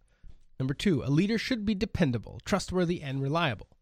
To invest someone with leadership is a trust, but Donald Trump treats language, the medium of truth, as a wax nose to be bent and molded to create a desired outcome, whether it corresponds to the truth or not. But where truth is treated with such indifference and contempt, the foundations of justice are crumbling. There is no recourse for the poor if the power, if the powerful say that truth is what they say it is. Number three, a leader should be a good example for our young people in matters of character and moral uprightness and civility. Few parents would say in their young say to their young people, "Strive to be like Donald Trump." That is a great sadness. Would anyone have said, "Strive to be like Obama"? Strive to be like Bill Clinton? Well, maybe Strive- Obama, but not Bill Clinton. I don't think. Strive to be like JFK. But the the problem, don't you think? Now with with John Piper, it is as if he doesn't acknowledge that there is a manipulation and a higher, uh, like a um powerful people behind the scenes that are manipulating who gets to run and who doesn't get to run. Oh well, Because he, he's making it sound like like Well, at the um, very beginning, he said, This is important to say just now because not to see it and feel it will add to the collapsing vision of leadership that enabled him to be nominated and elected.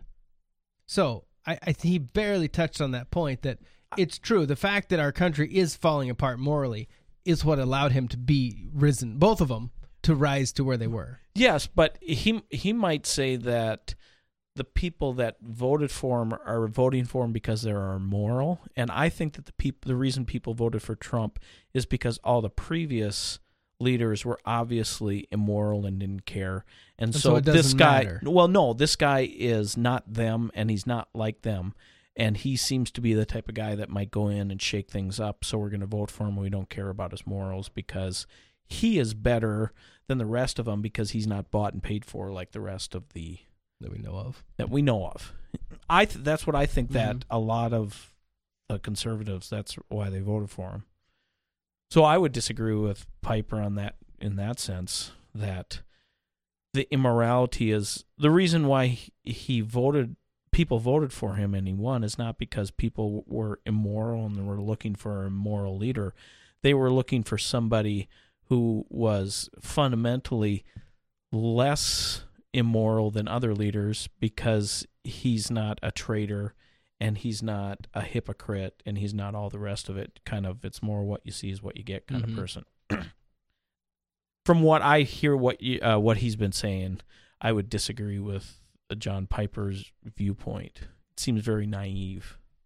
Number four, a leader should not model the success of immoral behavior and thus further destigmatize and normalize evils which, if spread, will bring discredit and ruin to our nation.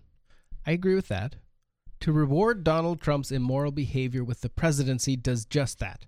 It says to our children and to the world that these evils are not that bad and can be embraced with no great negative consequences. Now, I think if you are a parent, your job is to not tell them that. Yeah. We should not have to say, well, the president is doing it and so it's good. Yeah. Yep. I don't think we should look to a president as a moral, like, family leader.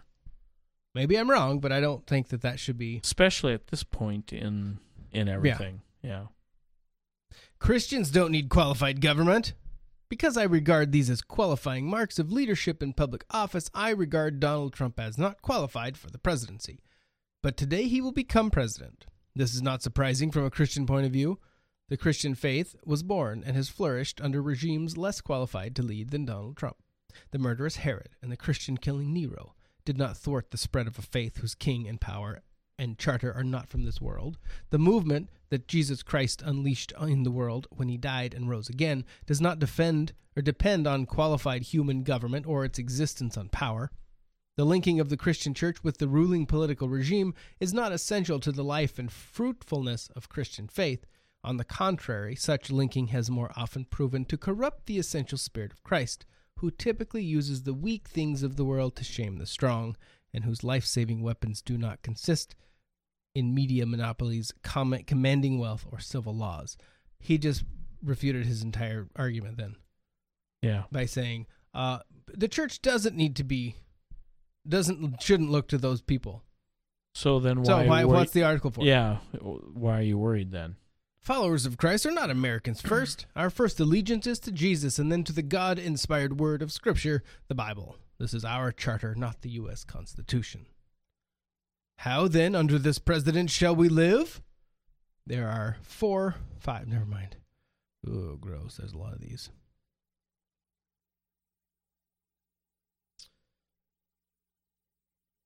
I don't. I don't know why you would have just read the Bible. Read read Acts. What did they do? What did what did Peter and John They say? look to their leader to see how to live. they're, they're, they're Herod. They look to him. There was no democracy back then. No. Yeah, I, I'm not sure what the point. Well, uh, John Piper also said um, he also had an article about why he didn't think that people should own guns. Um, Really? Yeah. And so you can tell he's of he's Li- not liberal. Yeah, liberal in, in a lot of different ways. Like I don't think he would ever vote for. well, there goes John Piper. No, but That's a uh, long shot. I mean, I I really love his book, so I, but I think he should stay out of politics because, um, yeah. But it, I don't think he would vote for a Democrat, but I bet he would vote for a third party, somebody. You know, Why wouldn't he vote for a Democrat? Because oh, well, the abortion yeah, stance. the Yeah, abortion, yeah.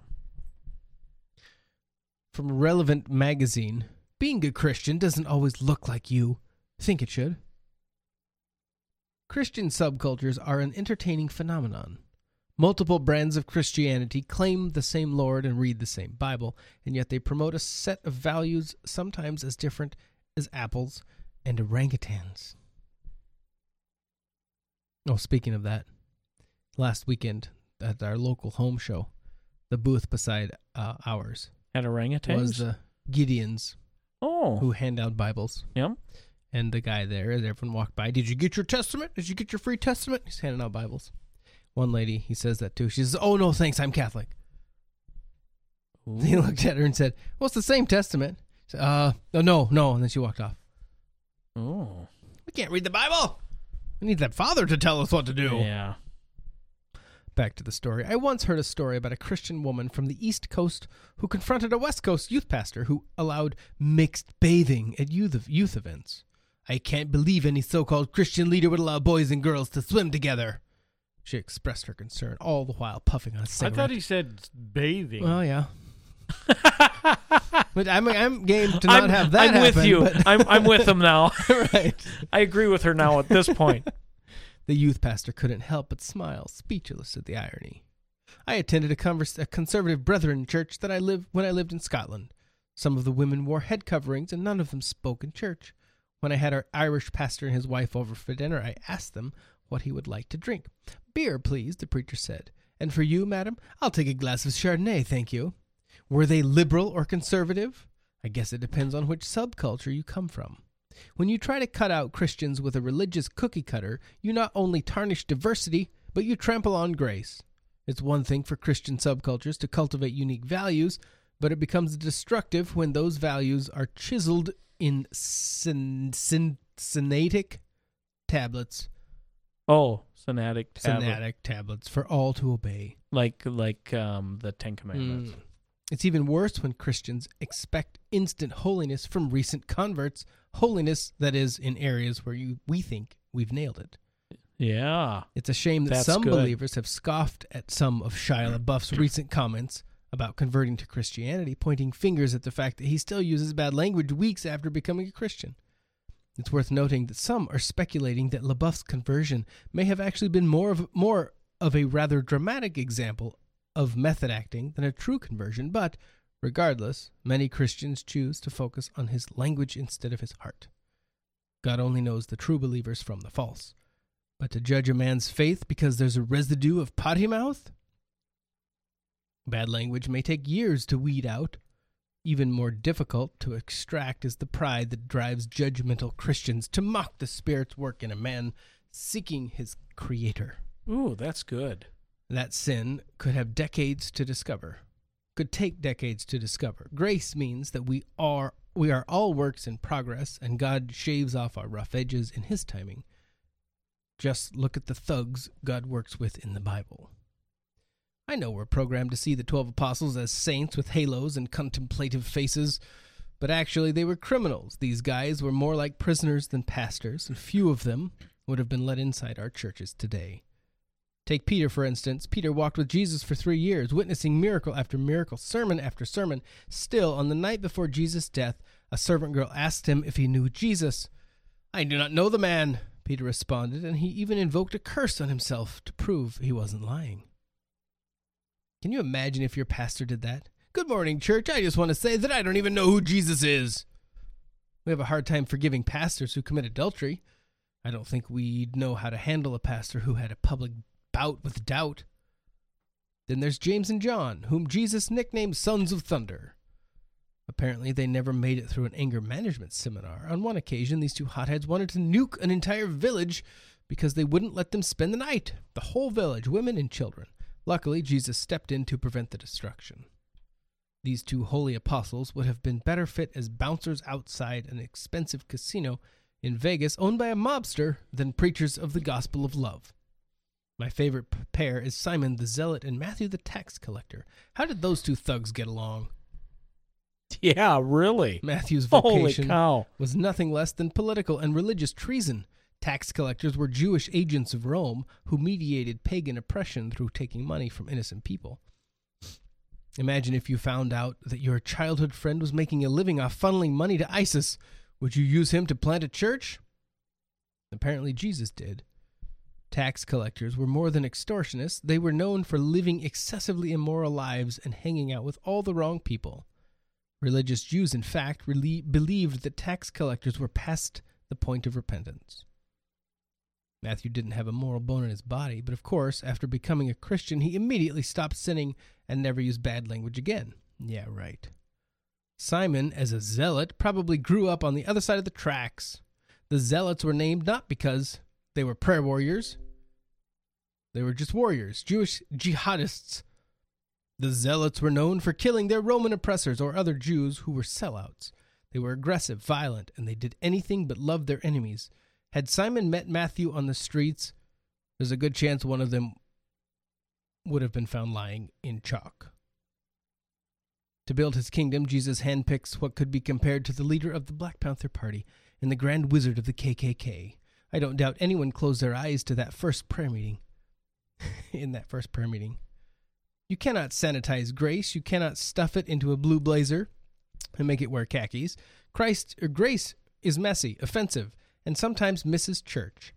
To expect God to pump prefabricated plastic moral people out of a religious factory is to neuter grace and chain it inside a gated community. If God's scandalous relationship with the 12 thugs means anything, then we should expect a variegated spectrum of righteousness and be patient or repentant when such sanctification doesn't meet our expectations. God meets us in our mess and pushes holiness out the other side. Not anti mixed bathing holiness, but the real stuff. The holiness that serves the poor, prays without ceasing, redeems the arts, loves enemies, elevates community above corporate success, oh, and preaches the life giving gospel of a crucified and risen lamb in season and out. I think the last part was great. The anti mixed bathing holiness? yeah. Yeah. I was listening to a sermon. The guy I don't even remember his name. He was pretty, pretty well known. It was a it was a big, like an auditorium size building, and he uh, was going along and he said, um, he said, "There's a lot of people going to hell, and most of you people don't give a damn." And it's pretty, you know, I'm just listening. A recording is pretty quiet, and he says, "And I can prove it." He said, "Just about all of you people have a neighbor, and that neighbor is not saved." What causes you more pain?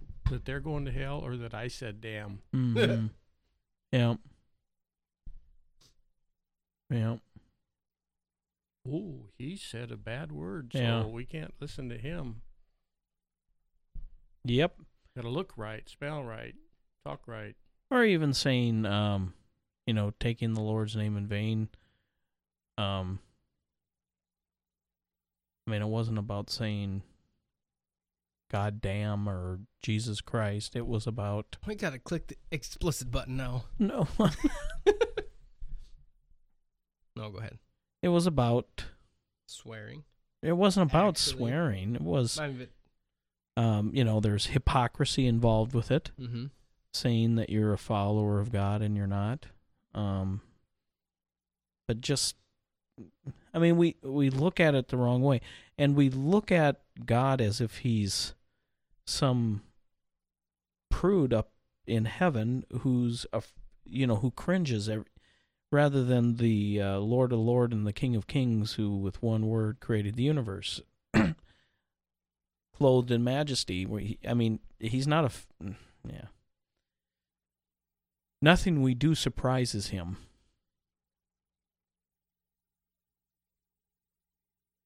When I was a boy, teenager, I, for whatever reason, had a just a terrible, terrible potty mouth, Mm-hmm. and I, I prayed pretty fervently about that because I didn't like it, but it just, I would just do it, and one day, well, I went, I went to work at a new job, and from that day forward, I virtually never said anything, you know, the, the big words. Mm-hmm. Um, I don't say I don't use curse words Mhm. at all now, Mm-hmm. and and it has been a a problem for me when I hear Christians use curse words. If they're not Christian, I don't even hear it. Mm-hmm. But when they're Christian and they use those casually, Mm-hmm. not a slip, bang your finger and Mhm. oh filth and foul, Mm-hmm. but just casually and i i realize that what somebody says is between them and god Mm-hmm. And Yep. it's it's kind of you know it's part of what this guy is saying uh, because somebody doesn't live my christianity well then they're really not Yeah. they're really not there. And i've heard some pretty famous um, religious people use pretty strong language not in uh, and, and one of them actually in prayer in a prayer.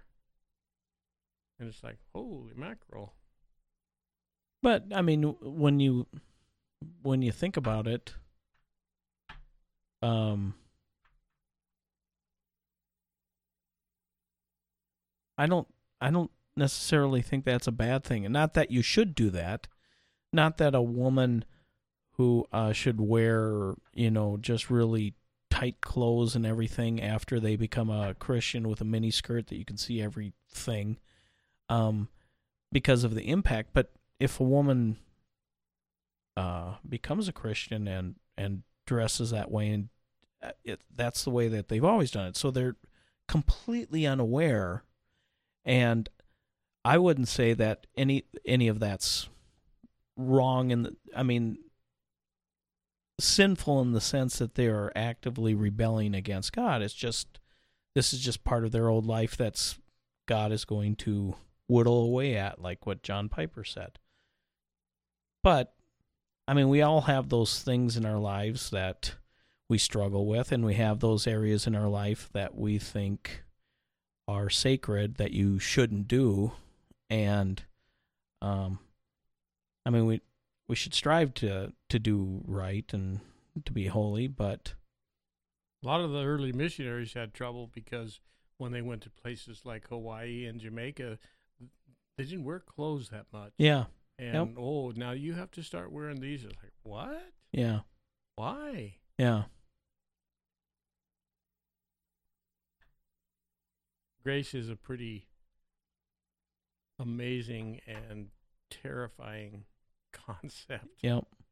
Well, we want to control it so much, and and we want to assign people to heaven or hell, when we shouldn't allow God to do that.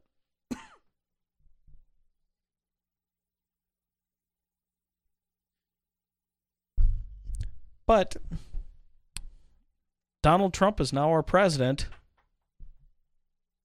I didn't vote for Donald Trump. Yeah, I didn't either. I I checked his name on my ballot, and the reason I did is because I thought it was the best way for me to keep Hillary Clinton from being elected. Now I was in a state that didn't matter, Yeah. but uh, that was my that was my strategy. I um A good candidate, the one I could support, wasn't on the ballot. yeah. And this uh, pick the lesser of two evils. I didn't pick the lesser of two evils. I just tried to make sure that the most evil didn't get it. Yeah. If I had lived in a state where there was a chance that Trump could win, I I probably would have voted for him. But since I'm like you, I didn't live in that type of state. I had a chance to vote for whoever I wanted to because my vote was Wouldn't- nullified anyway. So yeah.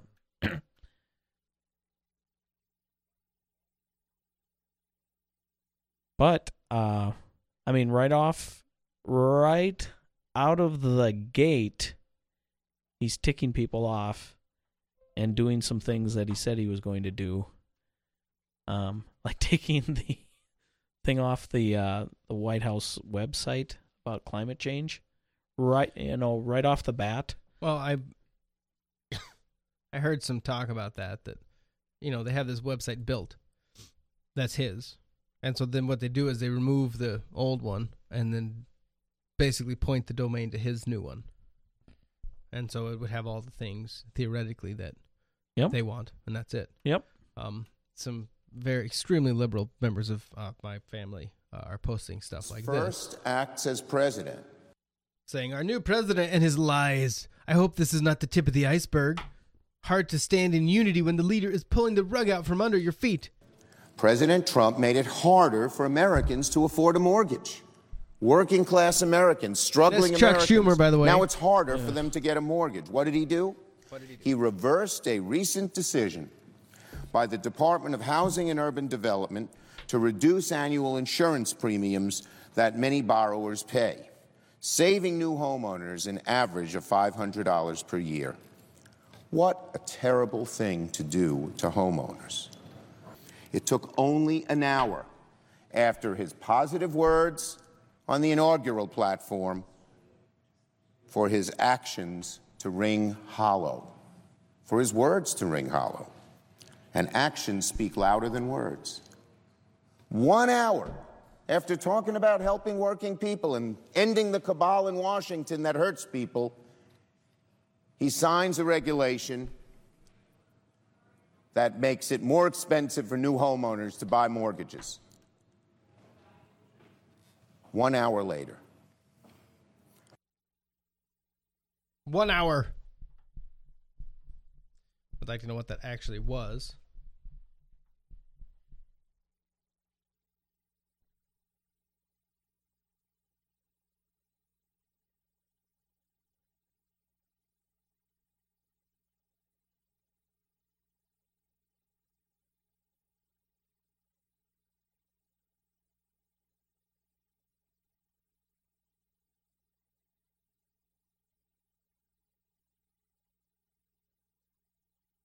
Matt Walsh. As we know it is coming crashing down.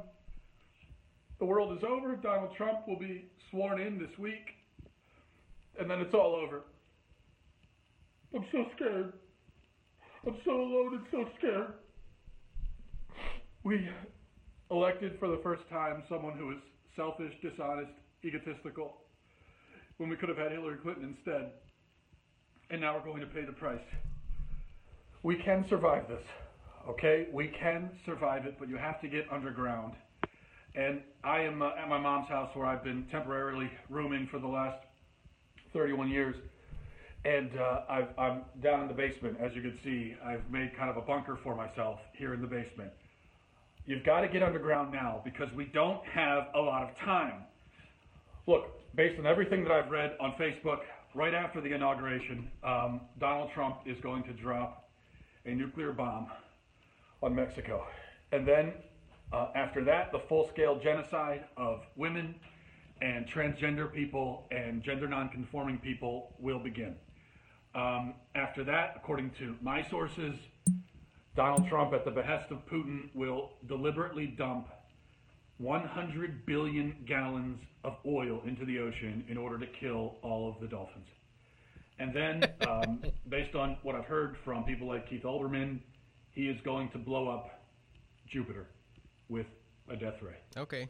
Uh, and finally, in his last act of cruelty and sadism, the last straw for all mankind will be when he blocks CNN reporters on Twitter. This is all going to unfold very quickly, so um, uh, you need to prepare yourself now. And if you have not been stocking supplies and foods, you got to do that. Um, I have all of the supplies I'm going to need to survive the apocalypse right here, and I wanted to show you a few of the things I have just to give you um, just, just just to give you some ideas of what you need to, to have to be prepared. You're obviously going to need a lot of non-perishable food items, uh, such as yogurt, uh, vegan, plant-based, of course, other survival foods, uh, pita chips, gluten-free, obviously. If you ever run out of anything, plenty of Starbucks cards to restock during the apocalypse. Now, of course, that's just obvious. Um, I should warn you that the apocalypse can be a very stressful time, and that's why mindfulness coloring books, um, anti-stress art therapy, will will really do a lot to calm your nerves as the apocalypse progresses. Now, um, uh, well, and, and obviously, you don't want to forget about hygiene even during the apocalypse. So, a lot of lavender soap for exfoliation purposes uh, during Armageddon will be important. Now, here's the other thing the apocalypse can be a really dicey time, and people might come to your house wanting to loot and wanting to murder and so forth as the apocalypse is happening.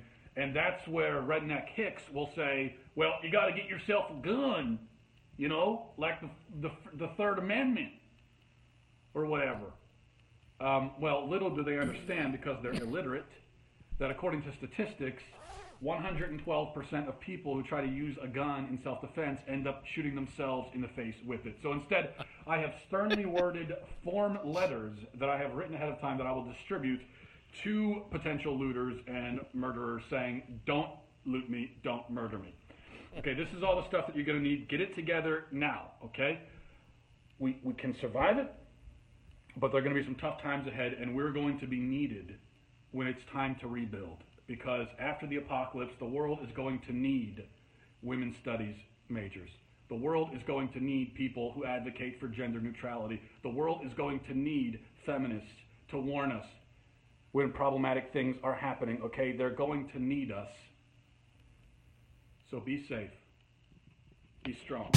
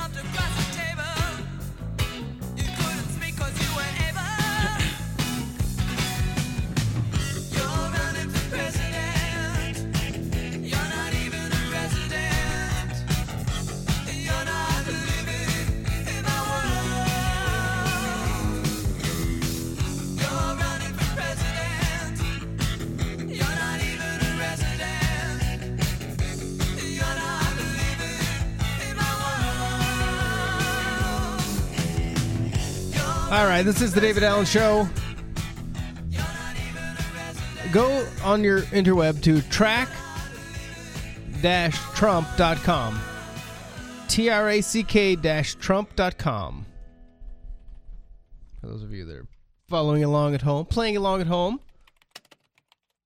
Now, I don't recall eight years ago when Obama came in that anyone put up a website um, that tracked the things he said he was going to do to keep track because it did be a big glaring omission, omission, omission of closing Gitmo. Just what day one? Close Gitmo. How many? How many years was he in office?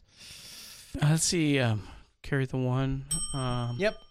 Eight. Eight. Did is Gitmo closed? Well, Um, let's look. Let's see.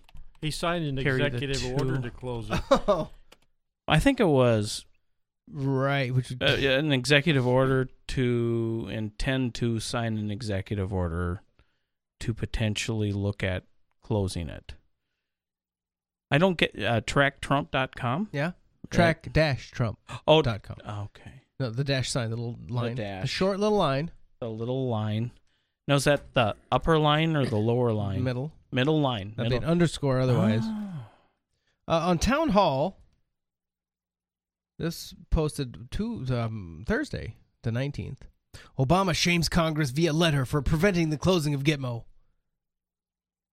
President Obama admitted on Wednesday that he will not be able to follow through on his promise to close Guantanamo Bay by the time he leaves office. But he did not go so far to admit it was his fault. In a parting letter to Congress, Obama put the blame on Republicans for the failure to shutter the prison. The restrictions imposed by the Congress that prevent us from imprisoning detainees, even to prosecute and secure a life sentence, in the United States make no sense. No person has ever escaped one of our supermax or military prisons here ever. There is simply no justification beyond politics for the Congress's insistence on keeping the facility open. Members of Congress who obstruct efforts to close the facility, given the stakes involved for our security, have abdicated their responsibility to the American people. They have placed politics above the ongoing cost to taxpayers, our relationships, our allies, and the threat posed to the U.S. national security by leaving people open a facility that governments around the world condemn and which, hinders rather than helps our fight against terrorism. Sounds like crybaby to me. Yep.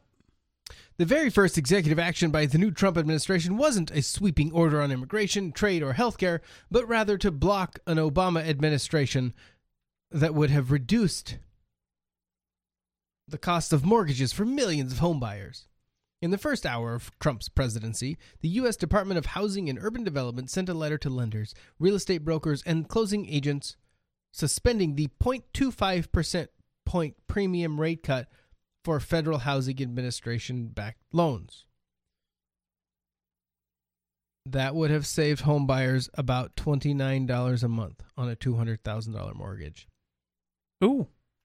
Mm. How many people getting an F- FHA loan are buying houses $200,000 or more?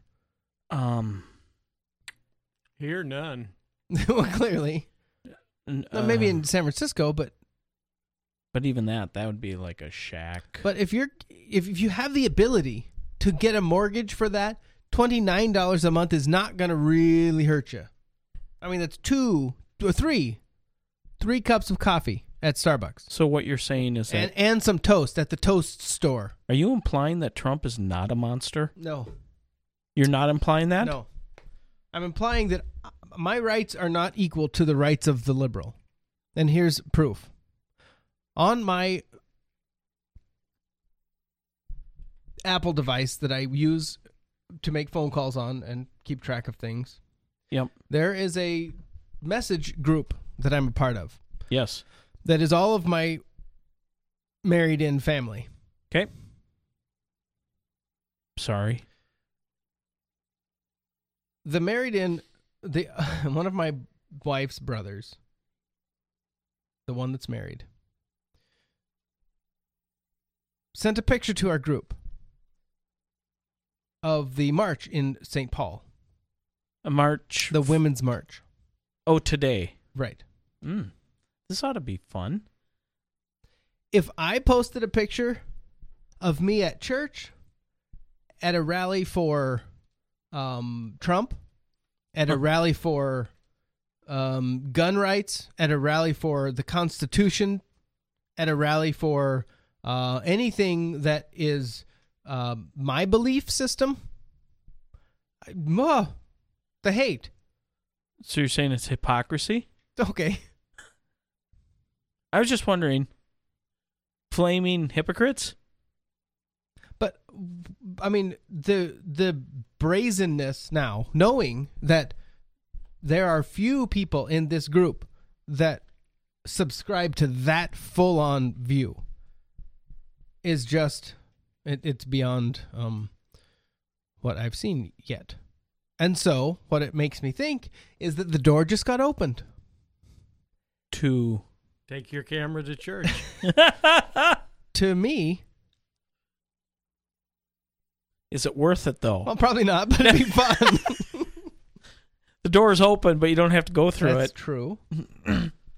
But and then you're also talking about somebody that you could probably reason with would would agree, and Hmm. um, But if they if, if okay, let's do let's do this. If they're if that's a religion, yep,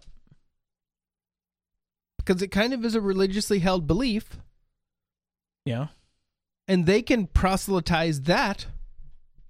True. Why can't I? Why am I forbidden to proselytize my religion? you're not. Why do I feel like I am? Well, I mean, you can do it. There'll be I consequences. give you license to do that. nice. I'm a, I'm a coward. No, no, no, No, not no, really. no. no. What did Jesus say? He said, "Don't throw your pearls before the swine." Oh. I'm not saying that they're swine. Um, but you have to use your wisdom on when you and if somebody's hostile and closed off and nothing good's going to happen except he's gonna he or she is gonna turn around and attack you. I am also still struck by this whole notion that um, because the president that's in there now is not the guy they want, and they, I mean every liberal that voted. Yep. It's not the guy they want. Yep. They now can hate everyone else. Because when it was the guy they wanted, Then, all of us Hey, let's be civilized. Be Right. civilized. You know what? Just let's come come together. together and follow the leader that we Yeah. voted in. Follow the guy and like him. He's the guy. Respect him. Well, I would like some respect for the current president then. But that would assume that they're not spoiled and entitled, which they are. Well, I think that you have spoiled to be spoiled and right. entitled because the the same standards don't apply to them. Uh, Clearly not, And if you point that out, as seen by Michael Moore. they The fight is though fight is not over. It just started. We made it a whole day. Yay! now let's go get him. Kill him. Um, the Daily Mail just came out talking about Ashley Judd's. Oh yeah. Yeah. Her, um. Do you her want me to read per- per- the her, uh, performance? Yes. Ashley Judd lowers the tone at star-studded DC Women's March by reading poem claiming Trump has wet dreams about Ivanka, his favorite sex symbol, and comparing him to Hitler. Huh. So that's not offensive to No, anybody. no, no, no. That's No. good. That's good. No.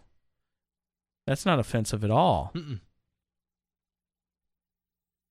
And one thing I noticed, because they have pictures of her, she it doesn't appear. I could be wrong, but it doesn't appear that she's happy.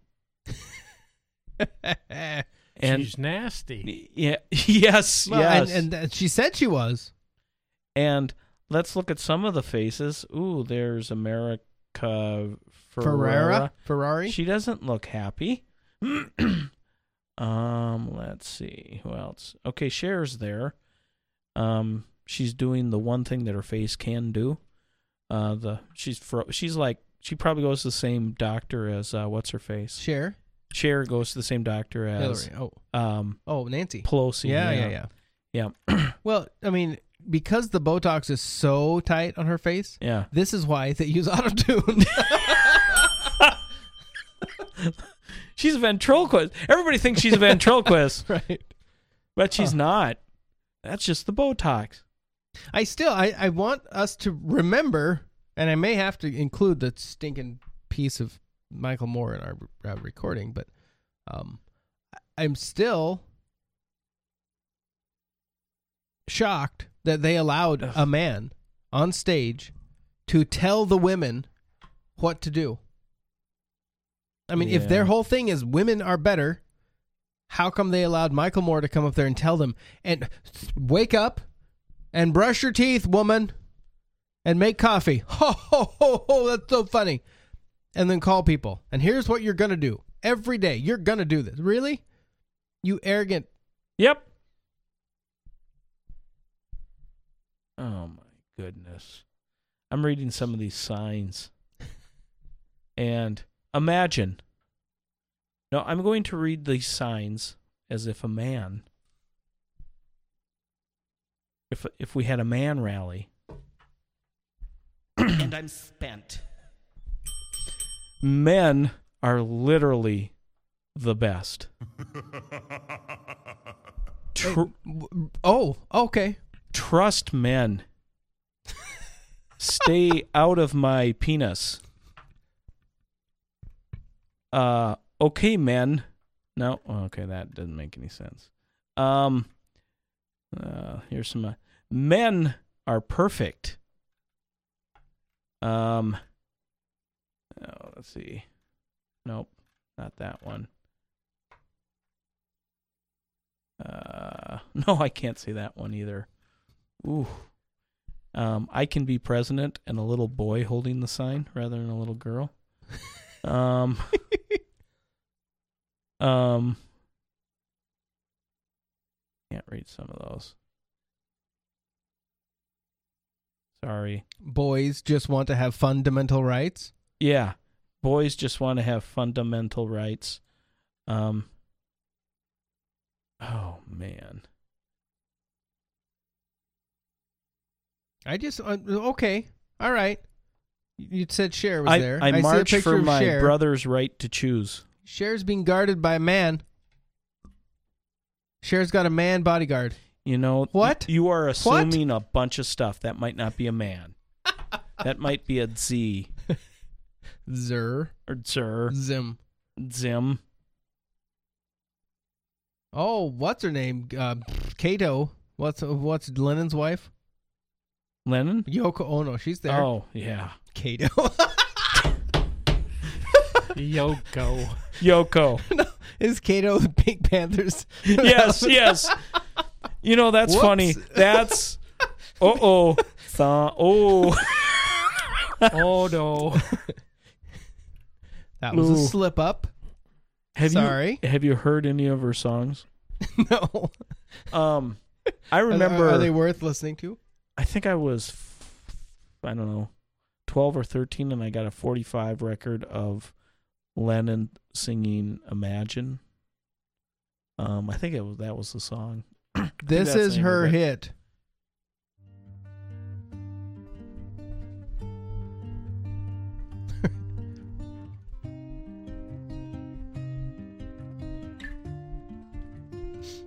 Name of the album? Yes, I'm a witch too. got out of the box. The soul got out of the box. The soul got out of the memory box and placed itself on an unpaved road.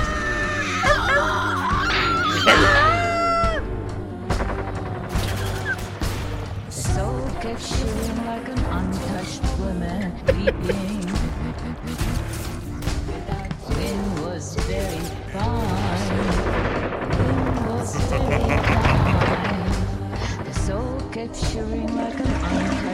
Oh, there we go. Oh, better. Oh my goodness. So is this what we would have had had John Lennon stayed alive? More of that? Maybe we've had less. I just am. What is this saying to all of the young women in our society? That especially the kids of these women, hundreds of thousands rally in D.C. I pray that they don't listen. Well, Yeah. something. I I want to see how trash that facility is. Yeah, no how kidding. dirty the grounds are after this. Ladies, prove me wrong. Yeah. Here's a sign called Nope. It's a picture of Trump with his hair flapping in the wind. Oh yeah, yeah, I saw that. In that one, he does. He looks like Gingrich in that one. Oh, he does. Yikes. Say no to Putin's puppet? Really? Again, all of this is based off fake news. All of it. All of it. Yep. Fake narrative.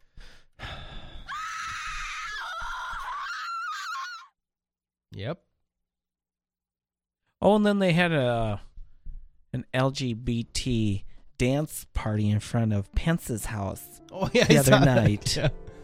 And they danced to express themselves, to support rights of other people. They're dancers who dance. Did you see the cat sign being held up by the lady in red? Oh. Uh, is it a cat? it's a cat shape. Ah. A nickname you call a cat? Uh, kitty. Grabs back. Yikes. Uh, Don't grab my democracy.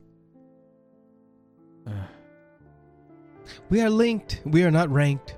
This is a day that will change us forever because we are together. Each of us, individually and collectively, will never be the same again. When we elect a possible president, we too often go home. We've elected an impossible president. We're never going home. We're taking over. Make sure you introduce yourselves to each other and decide what we're going to do tomorrow. But see, I thought Michael Moore told them what they're going to do tomorrow, and one of the things was brush your teeth. yeah. So what was he getting and in make, the crowd if he make needed some to coffee. say that? Make some coffee. Did he need to tell that? Was it that bad when he was down in the crowd that he needed to tell them to brush their teeth? Well, tell those women to get to work. Come on. Make their husbands their coffee. Yeah, make their That's husbands right. their coffee. And really, one of the first things you got to do when a man wakes up is give him a kiss. And we don't want none of that stanky breath. No, it's got to be fresh. Hey, Hey, actress Scarlett Johansson spoke on behalf of women's reproductive health issues as she took the stage. Ah. She began by sharing personal stories about how Planned Parenthood had helped both her and the women closest to her. Johansson revealed how safe she felt when she first visited the clinic when she was 15 and had seen a change in her body and was living in, on the opposite side of the country from her mother. No judgment, no questions asked. Planned Parenthood provided a safe space where I could be child. treated with gentle guidance. I'm sure there isn't one person here who hasn't been helped by Planned Parenthood directly or otherwise. right here. Oh, oh, you mean out there? okay. There are very real and devastating consequences to limiting access to what should be considered basic health care, she said, noting how the clinic was the only place for millions of women in the country to get treatment. President Trump, I did not vote for you, she continued. That said, I respect that you are our president elect. Um, actually, she must have um forgot to change that because Yeah. this happened today and I want to be able to support you. But first, I ask that you support me, support my sister, support my mother, and my best friend, and all of our girlfriends. How? Support the men and women today who anxiously await to see how your next move drastically affects their lives.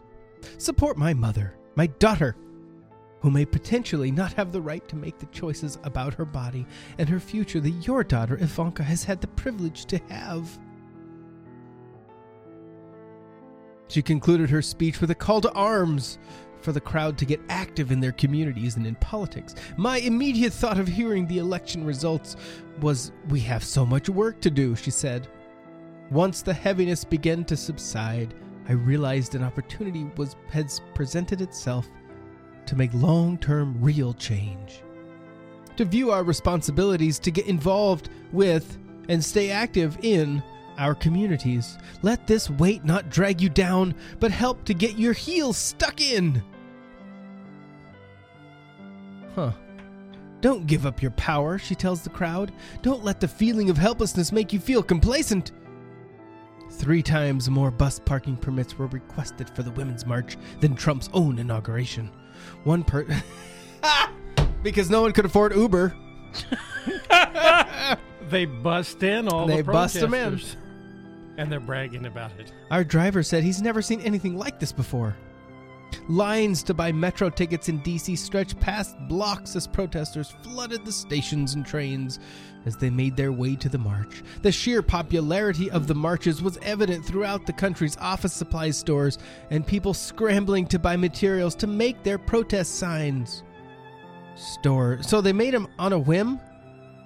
They didn't pre plan this? Well, no, I'm not gonna say no. Stores from New York to Maryland to Colorado Nobody- yeah. had sold out of poster board with numerous protesters sharing photos on social media of empty shelves. One shop worker at a DC Office Max, a failing chain, said protesters for the Women's March bought up everything. That's because they have such crappy um, inventory, they only had three. Which makes way more sense than the other thing. Another sign says silence is ignorance.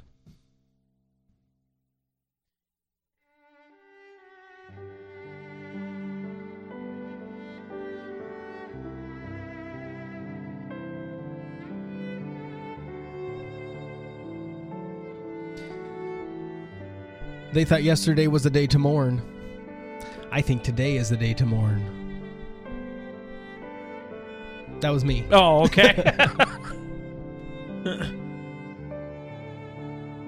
uh, nah. I saw this one sign. I'm one of 65,844,000 people who voted against Trump or whatever. and I think uh, for a lot, I mean, um, I don't think we have to worry too much about about these people. They're going to go and they're going to do their thing. But they have to leave the bubble and come back to real life. Do they? Or will they? Yeah, most of them will. And that even if they don't, there's a lot of young ladies there in 10, 15 years when they start having children. Mm-hmm. Now they might be marginally democratic and but I think reality's got to become real and if it doesn't then we're doomed.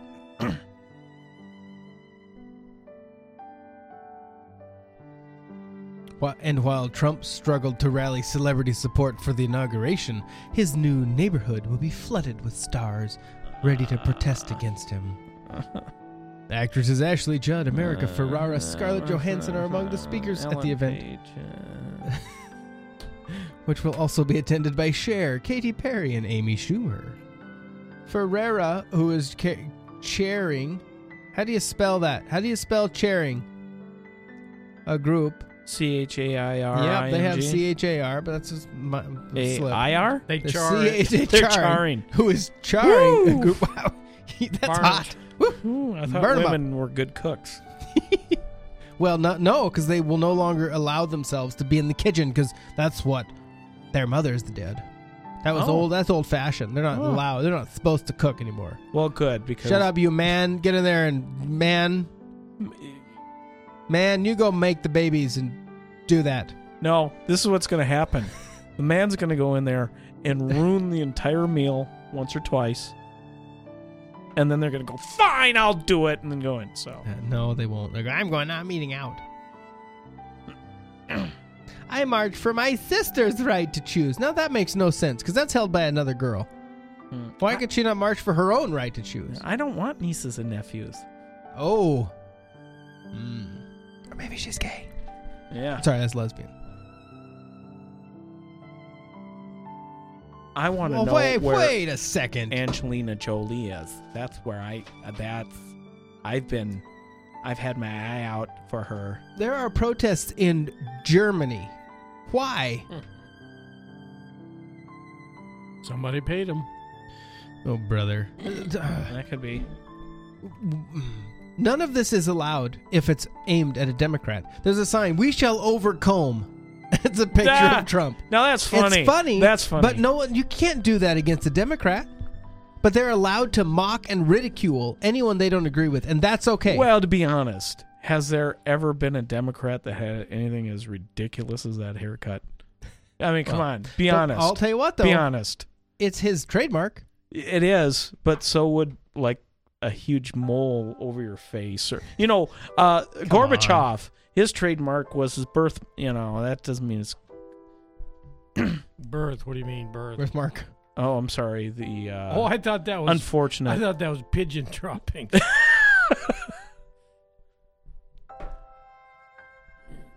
I'm not normally a sign girl, but look at this kitty grabbing back. Mm. She's wearing a mask and no one knows who she is. That's good work, coward. Mm-hmm. My body, my choice, my vote, my voice. Okay, you voted. You didn't win. Move on. Grow up. On the Drudge Report, it links to that web that uh, address, and it's Women's March turns nasty. well, they said it was. Yeah, what is it about being a nasty girl or nasty woman? What what's that all about? Did somebody? Um, oh, Trump called Hillary nasty because she was right. Was it Hillary? oh, is that why? I think so. Oh, okay. She's being a nasty. She was nasty. And then, oh, I, Elizabeth Warren is the one that came back. I'm nasty. I'll be. She is. That woman is vile. Yeah. She is There's a lot of petulant. them. Yep. She is like na- nasty for Yeah. real. Yep. Did you hear her um, question Betty DeVos, No. the health or the education secretary no, pick? that c- can't be good. It's just rude. I mean, there's one thing to ask legitimate questions, but to do it in such an arrogant, Condescending. pompous windbag way. Yeah. Yeah. But again, the rules don't apply to them. All that No, no. matters is no. intent. Yeah. And if your intent is But the pure, intent is then it whatever you want it matter. to be too. Well, but they intend for there to be equality. So that's all that matters. Mm-hmm. But I can't. I'm not allowed to hold a view and to publish it, even amongst family. I probably would. Shake things up a bit. I'm gonna. I, I should put a down thumb on the picture. Oh. Ooh. That'll start a war. Um, can you do like a confused look? Like what? I should do the buggy eyes with the squirt gun.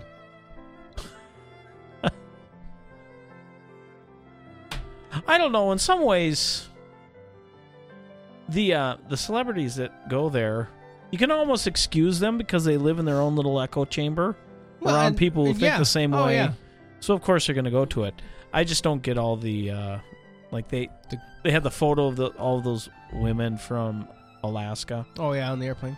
but they might have chartered or they might have had one airplane with 87 people coming from Alaska. well, it probably was all the pilots said, you know what, I'm not carrying these ladies. You better find someone that will. and then they just put them all on one plane. No, There ladies are over here. yeah.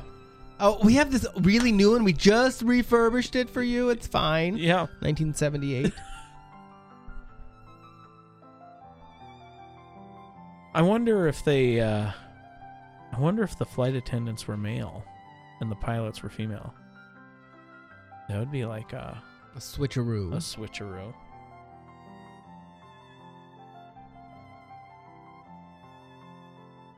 Oh yeah, and then Thursday night, you know there were riots going on. This and then uh, Fox is on the street, and they go out and they find this little kid. Oh. Hey, why are you here? Okay. What do you say? And the kid, This uh, this fire was started. In fact, this young man, you were participating in the fire. What's your name? Uh, my name's Carter, and I actually start, kind of started this fire. So why'd you start that fire, Carter? Uh, it's Carter. Carter. Sorry, why'd you start that fire? Because I felt like it, and because I'm just uh saying screw our president. really? Okay, well there you have it. So Obama, screw our president, he could have been. because he didn't say president. No, president. that was the 19th. Oh, So he's That's a little right. white supremacist in training. yes, yes. Did it Ooh, look we like could a spin it cross? that way? Well, no, he's a white kid That- though. But that was burning. It was a pile of ashes. oh, okay. What is wrong with the parents in our country that would allow that? Here, kid, let's go out and protest. Millennials. Screw our president. Millennials. Screw it. Millennials. It's ridiculous. I'm I'm with you there. Someone commented, "All these violent fire-starting protesters are exactly the reason we, the people, elected Trump." And it's true. The media doesn't know what to do about it because they got overruled, and that doesn't happen ever. All right. I would love for them. I would love to know the demographics of this parade to see what percentage are millennials. Most, except the organizers. Well, some of them are. Those yellers were on stage earlier. Uh, just wondering. Just wondering. The Washington Post marked the end of the Obama administration with a list Thursday that likely didn't please the outgoing president's supporters. For the last five years, the Post has made its political fact checker a staple of the publication. Ranked by Pinocchios, contenders receive one Pinocchio for a little lie and can earn up to four for the most outrageous of fibs. Though the Post ran its trademark fact checker during President Obama's first campaign, it wasn't until uh, 2011 that it became the fixture there. So, admittedly, the publication missed some blatant dishonesty. But the newspaper has fact checked more than 250 statements made by the current president. This was on Thursday. On his last full day of office, in office, the Post published a catalog of Obama's 10 biggest lies. You ready? Okay. If you like your health care plan, you can keep it. Okay. Yep, that's a lie. This memorable promise by Obama backfired on him in 2013 when the ACA, or Affordable Care Act, went into effect, and at least 2 million Americans started receiving cancellation notices. As we explained, part of the reason for so many cancellations is because of an unusually early March 23, 2010 cutoff date for grandfathering plans, and because of tight regulations written by the administration, so the uproar could be pinned directly to the administration's own actions. Another one 90% of the budget deficit is due to George W. Bush's policies. During the 2012 campaign, Obama repeatedly reminded voters that he became president during a grim economic crisis. But he went too far when he claimed that only 10% of the federal deficit was due to his own policies. About half of the deficit stemmed from the recession and forecasting errors. But the large chunk, 44% in 2011, were the result of Obama's actions. At another point, Obama also falsely suggested that the Bush tax cuts led to the Great Recession. Another one, I didn't call the Islamic State a JV team. Well, actually, he did. In 14, Obama repeated a claim crafted by the White House communications team that he was not taking he was not specifically referring to the Islamic State terror group when he dismissed the militants who had been taking over Fallujah as the JV squad. But the fact checker obtained the previously unreleased transcript of the president's interview with the New Yorker, and it's clear that who the president was ref- was referenced. That that's who the pre- president was referencing. But the Post did leave out some key falsehoods recited by Obama over the years. Here are a few. Over the past eight years, no foreign terrorist organization has successfully executed an attack on our homeland that was directed from overseas. Okay? Another one. Let me say this as plainly as I can. Oh, performative. By August 31, 2010, our combat mission in Iraq will end. Another one. We have not had a major scandal in my administration. Uh, He said major. Hmm. So if he's defining the word major, Mhm. then he might be right. Mm-hmm. Mm-hmm. TrackTrump.com. Track-Trump.com. Thank you. Follow it. So they're uh, they're there. They're holding his feet to the fire. You know what? You know, actually, all those promises down below, they should have a link on when he said it and the context of it. Who? Trump? You know, tracktrump.com. Oh yeah. Hmm? Sam Altman, Alec Baum, Peter Fetterman, and Gregory Koberger are the uh, track Trumpers. Hmm. So that will be interesting to see if they do. I, I just wish they would have done that with Obama. Track Obama. It does, doesn't have quite the same ring as Track Trump. True. Um, Overwatch Obama. But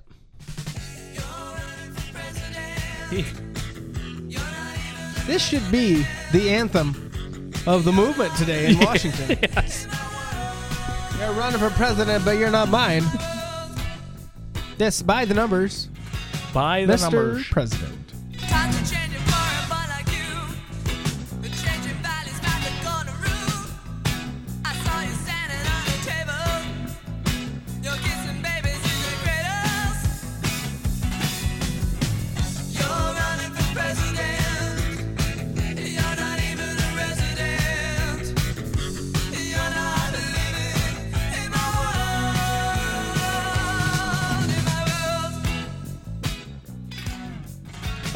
Don't forget.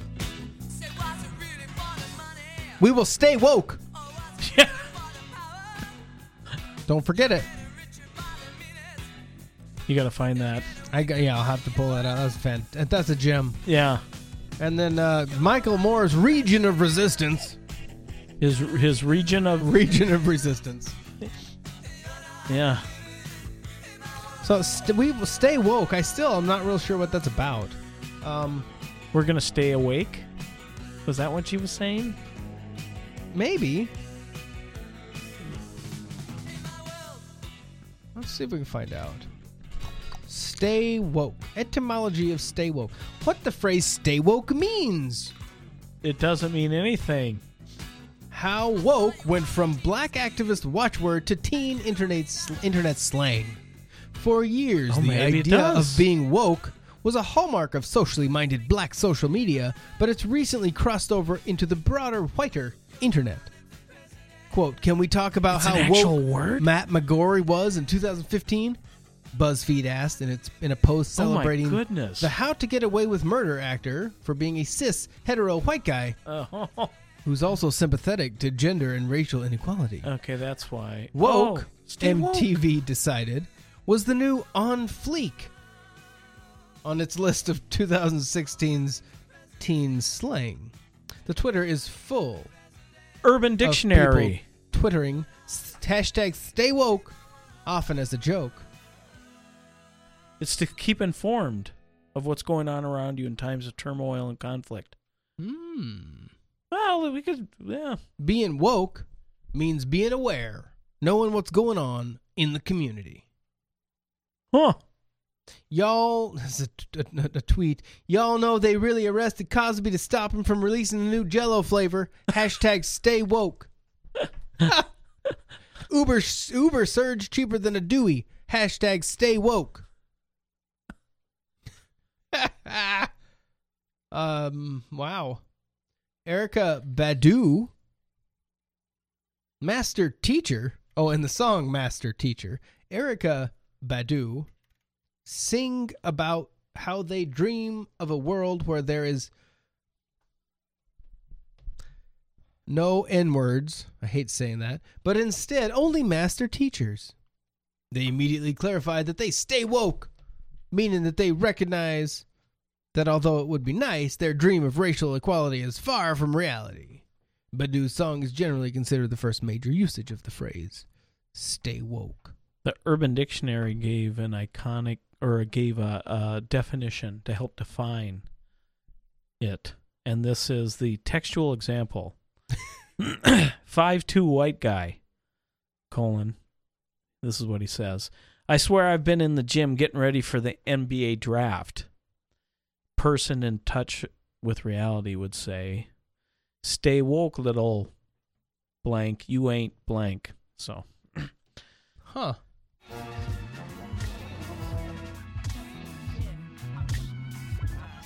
Um, trigger warning, I don't know anything about this song.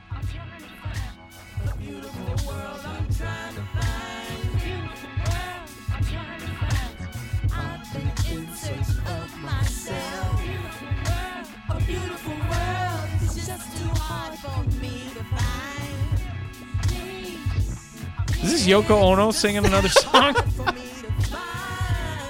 It's Erykah Badu.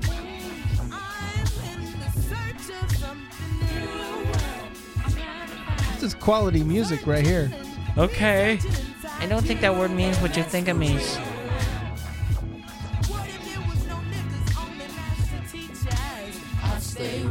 Stay woke.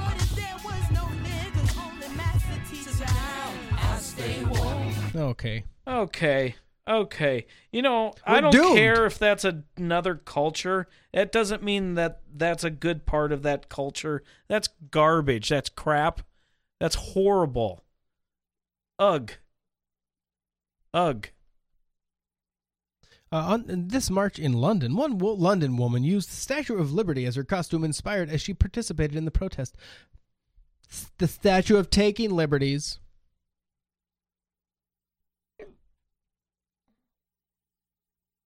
Yeah. This is an outrageous. Outrageous.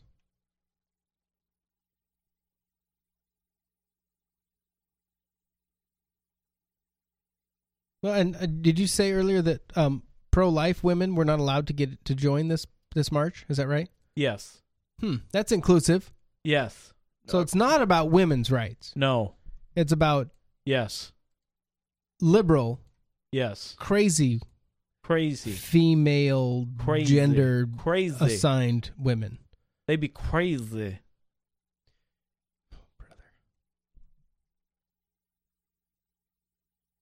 Well, uh, that's probably all we're going to have today because I don't know if I can take much more of this utter Oh, crap. After today, we should be better. Let's get back to some business. Ugh. Although there is a video of an anti Trump protester screaming no as Trump is sworn in. It's so sad.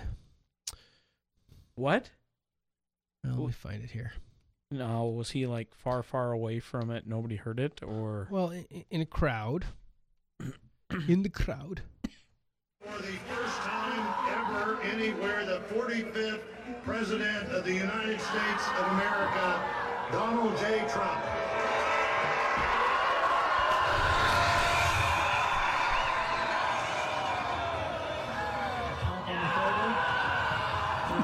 Screeching on the ground, like giving birth almost.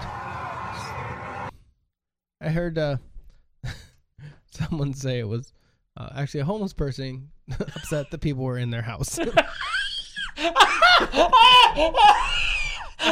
that is awesome! Oh, yes, yes, yes. Well, that is great. That is great. Oh, funny. So, uh, I did see some fake news on the protests. Oh, yes? Oh, I think they were. Just some moving handheld camera, and there's a guy in the middle of the road. He just he drops down. He goes, "Oh, oh, ouch, ouch, ouch, my knee!" Said, "I just got shot by a rubber bullet." Then he jumped up and ran off. Really? I don't know what. So it's like an NBA player. They're driving the lane and you go flying because you got. Oh, wow. guess it was it was kind of funny. This is how it's going on in DC right now and across the land. this is the David Allen Show 2017. This episode Yay. 46. Yep. Hey, we're Make older, America we're older great. than the president, than the amount of presidents. Yes. True. We are coming up to one year of this show.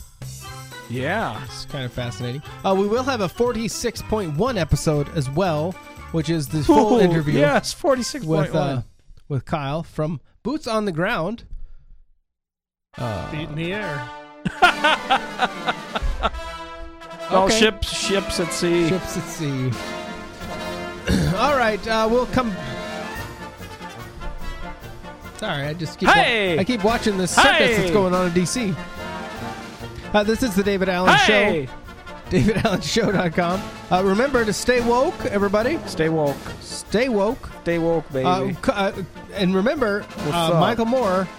For all you ladies out there, I've got the commands of Michael Moore to you. yeah. Brush your nasty up. teeth. Brush your teeth and make coffee, Make coffee. and then call your congressperson every day. Yep. Every day. And post on Facebook and Twitter every day. Every day. Because that changes minds. that will put you in the region of resistance. Stay woke, everybody. This is the David Allen Show. Yeah. See you next week. Stay woke.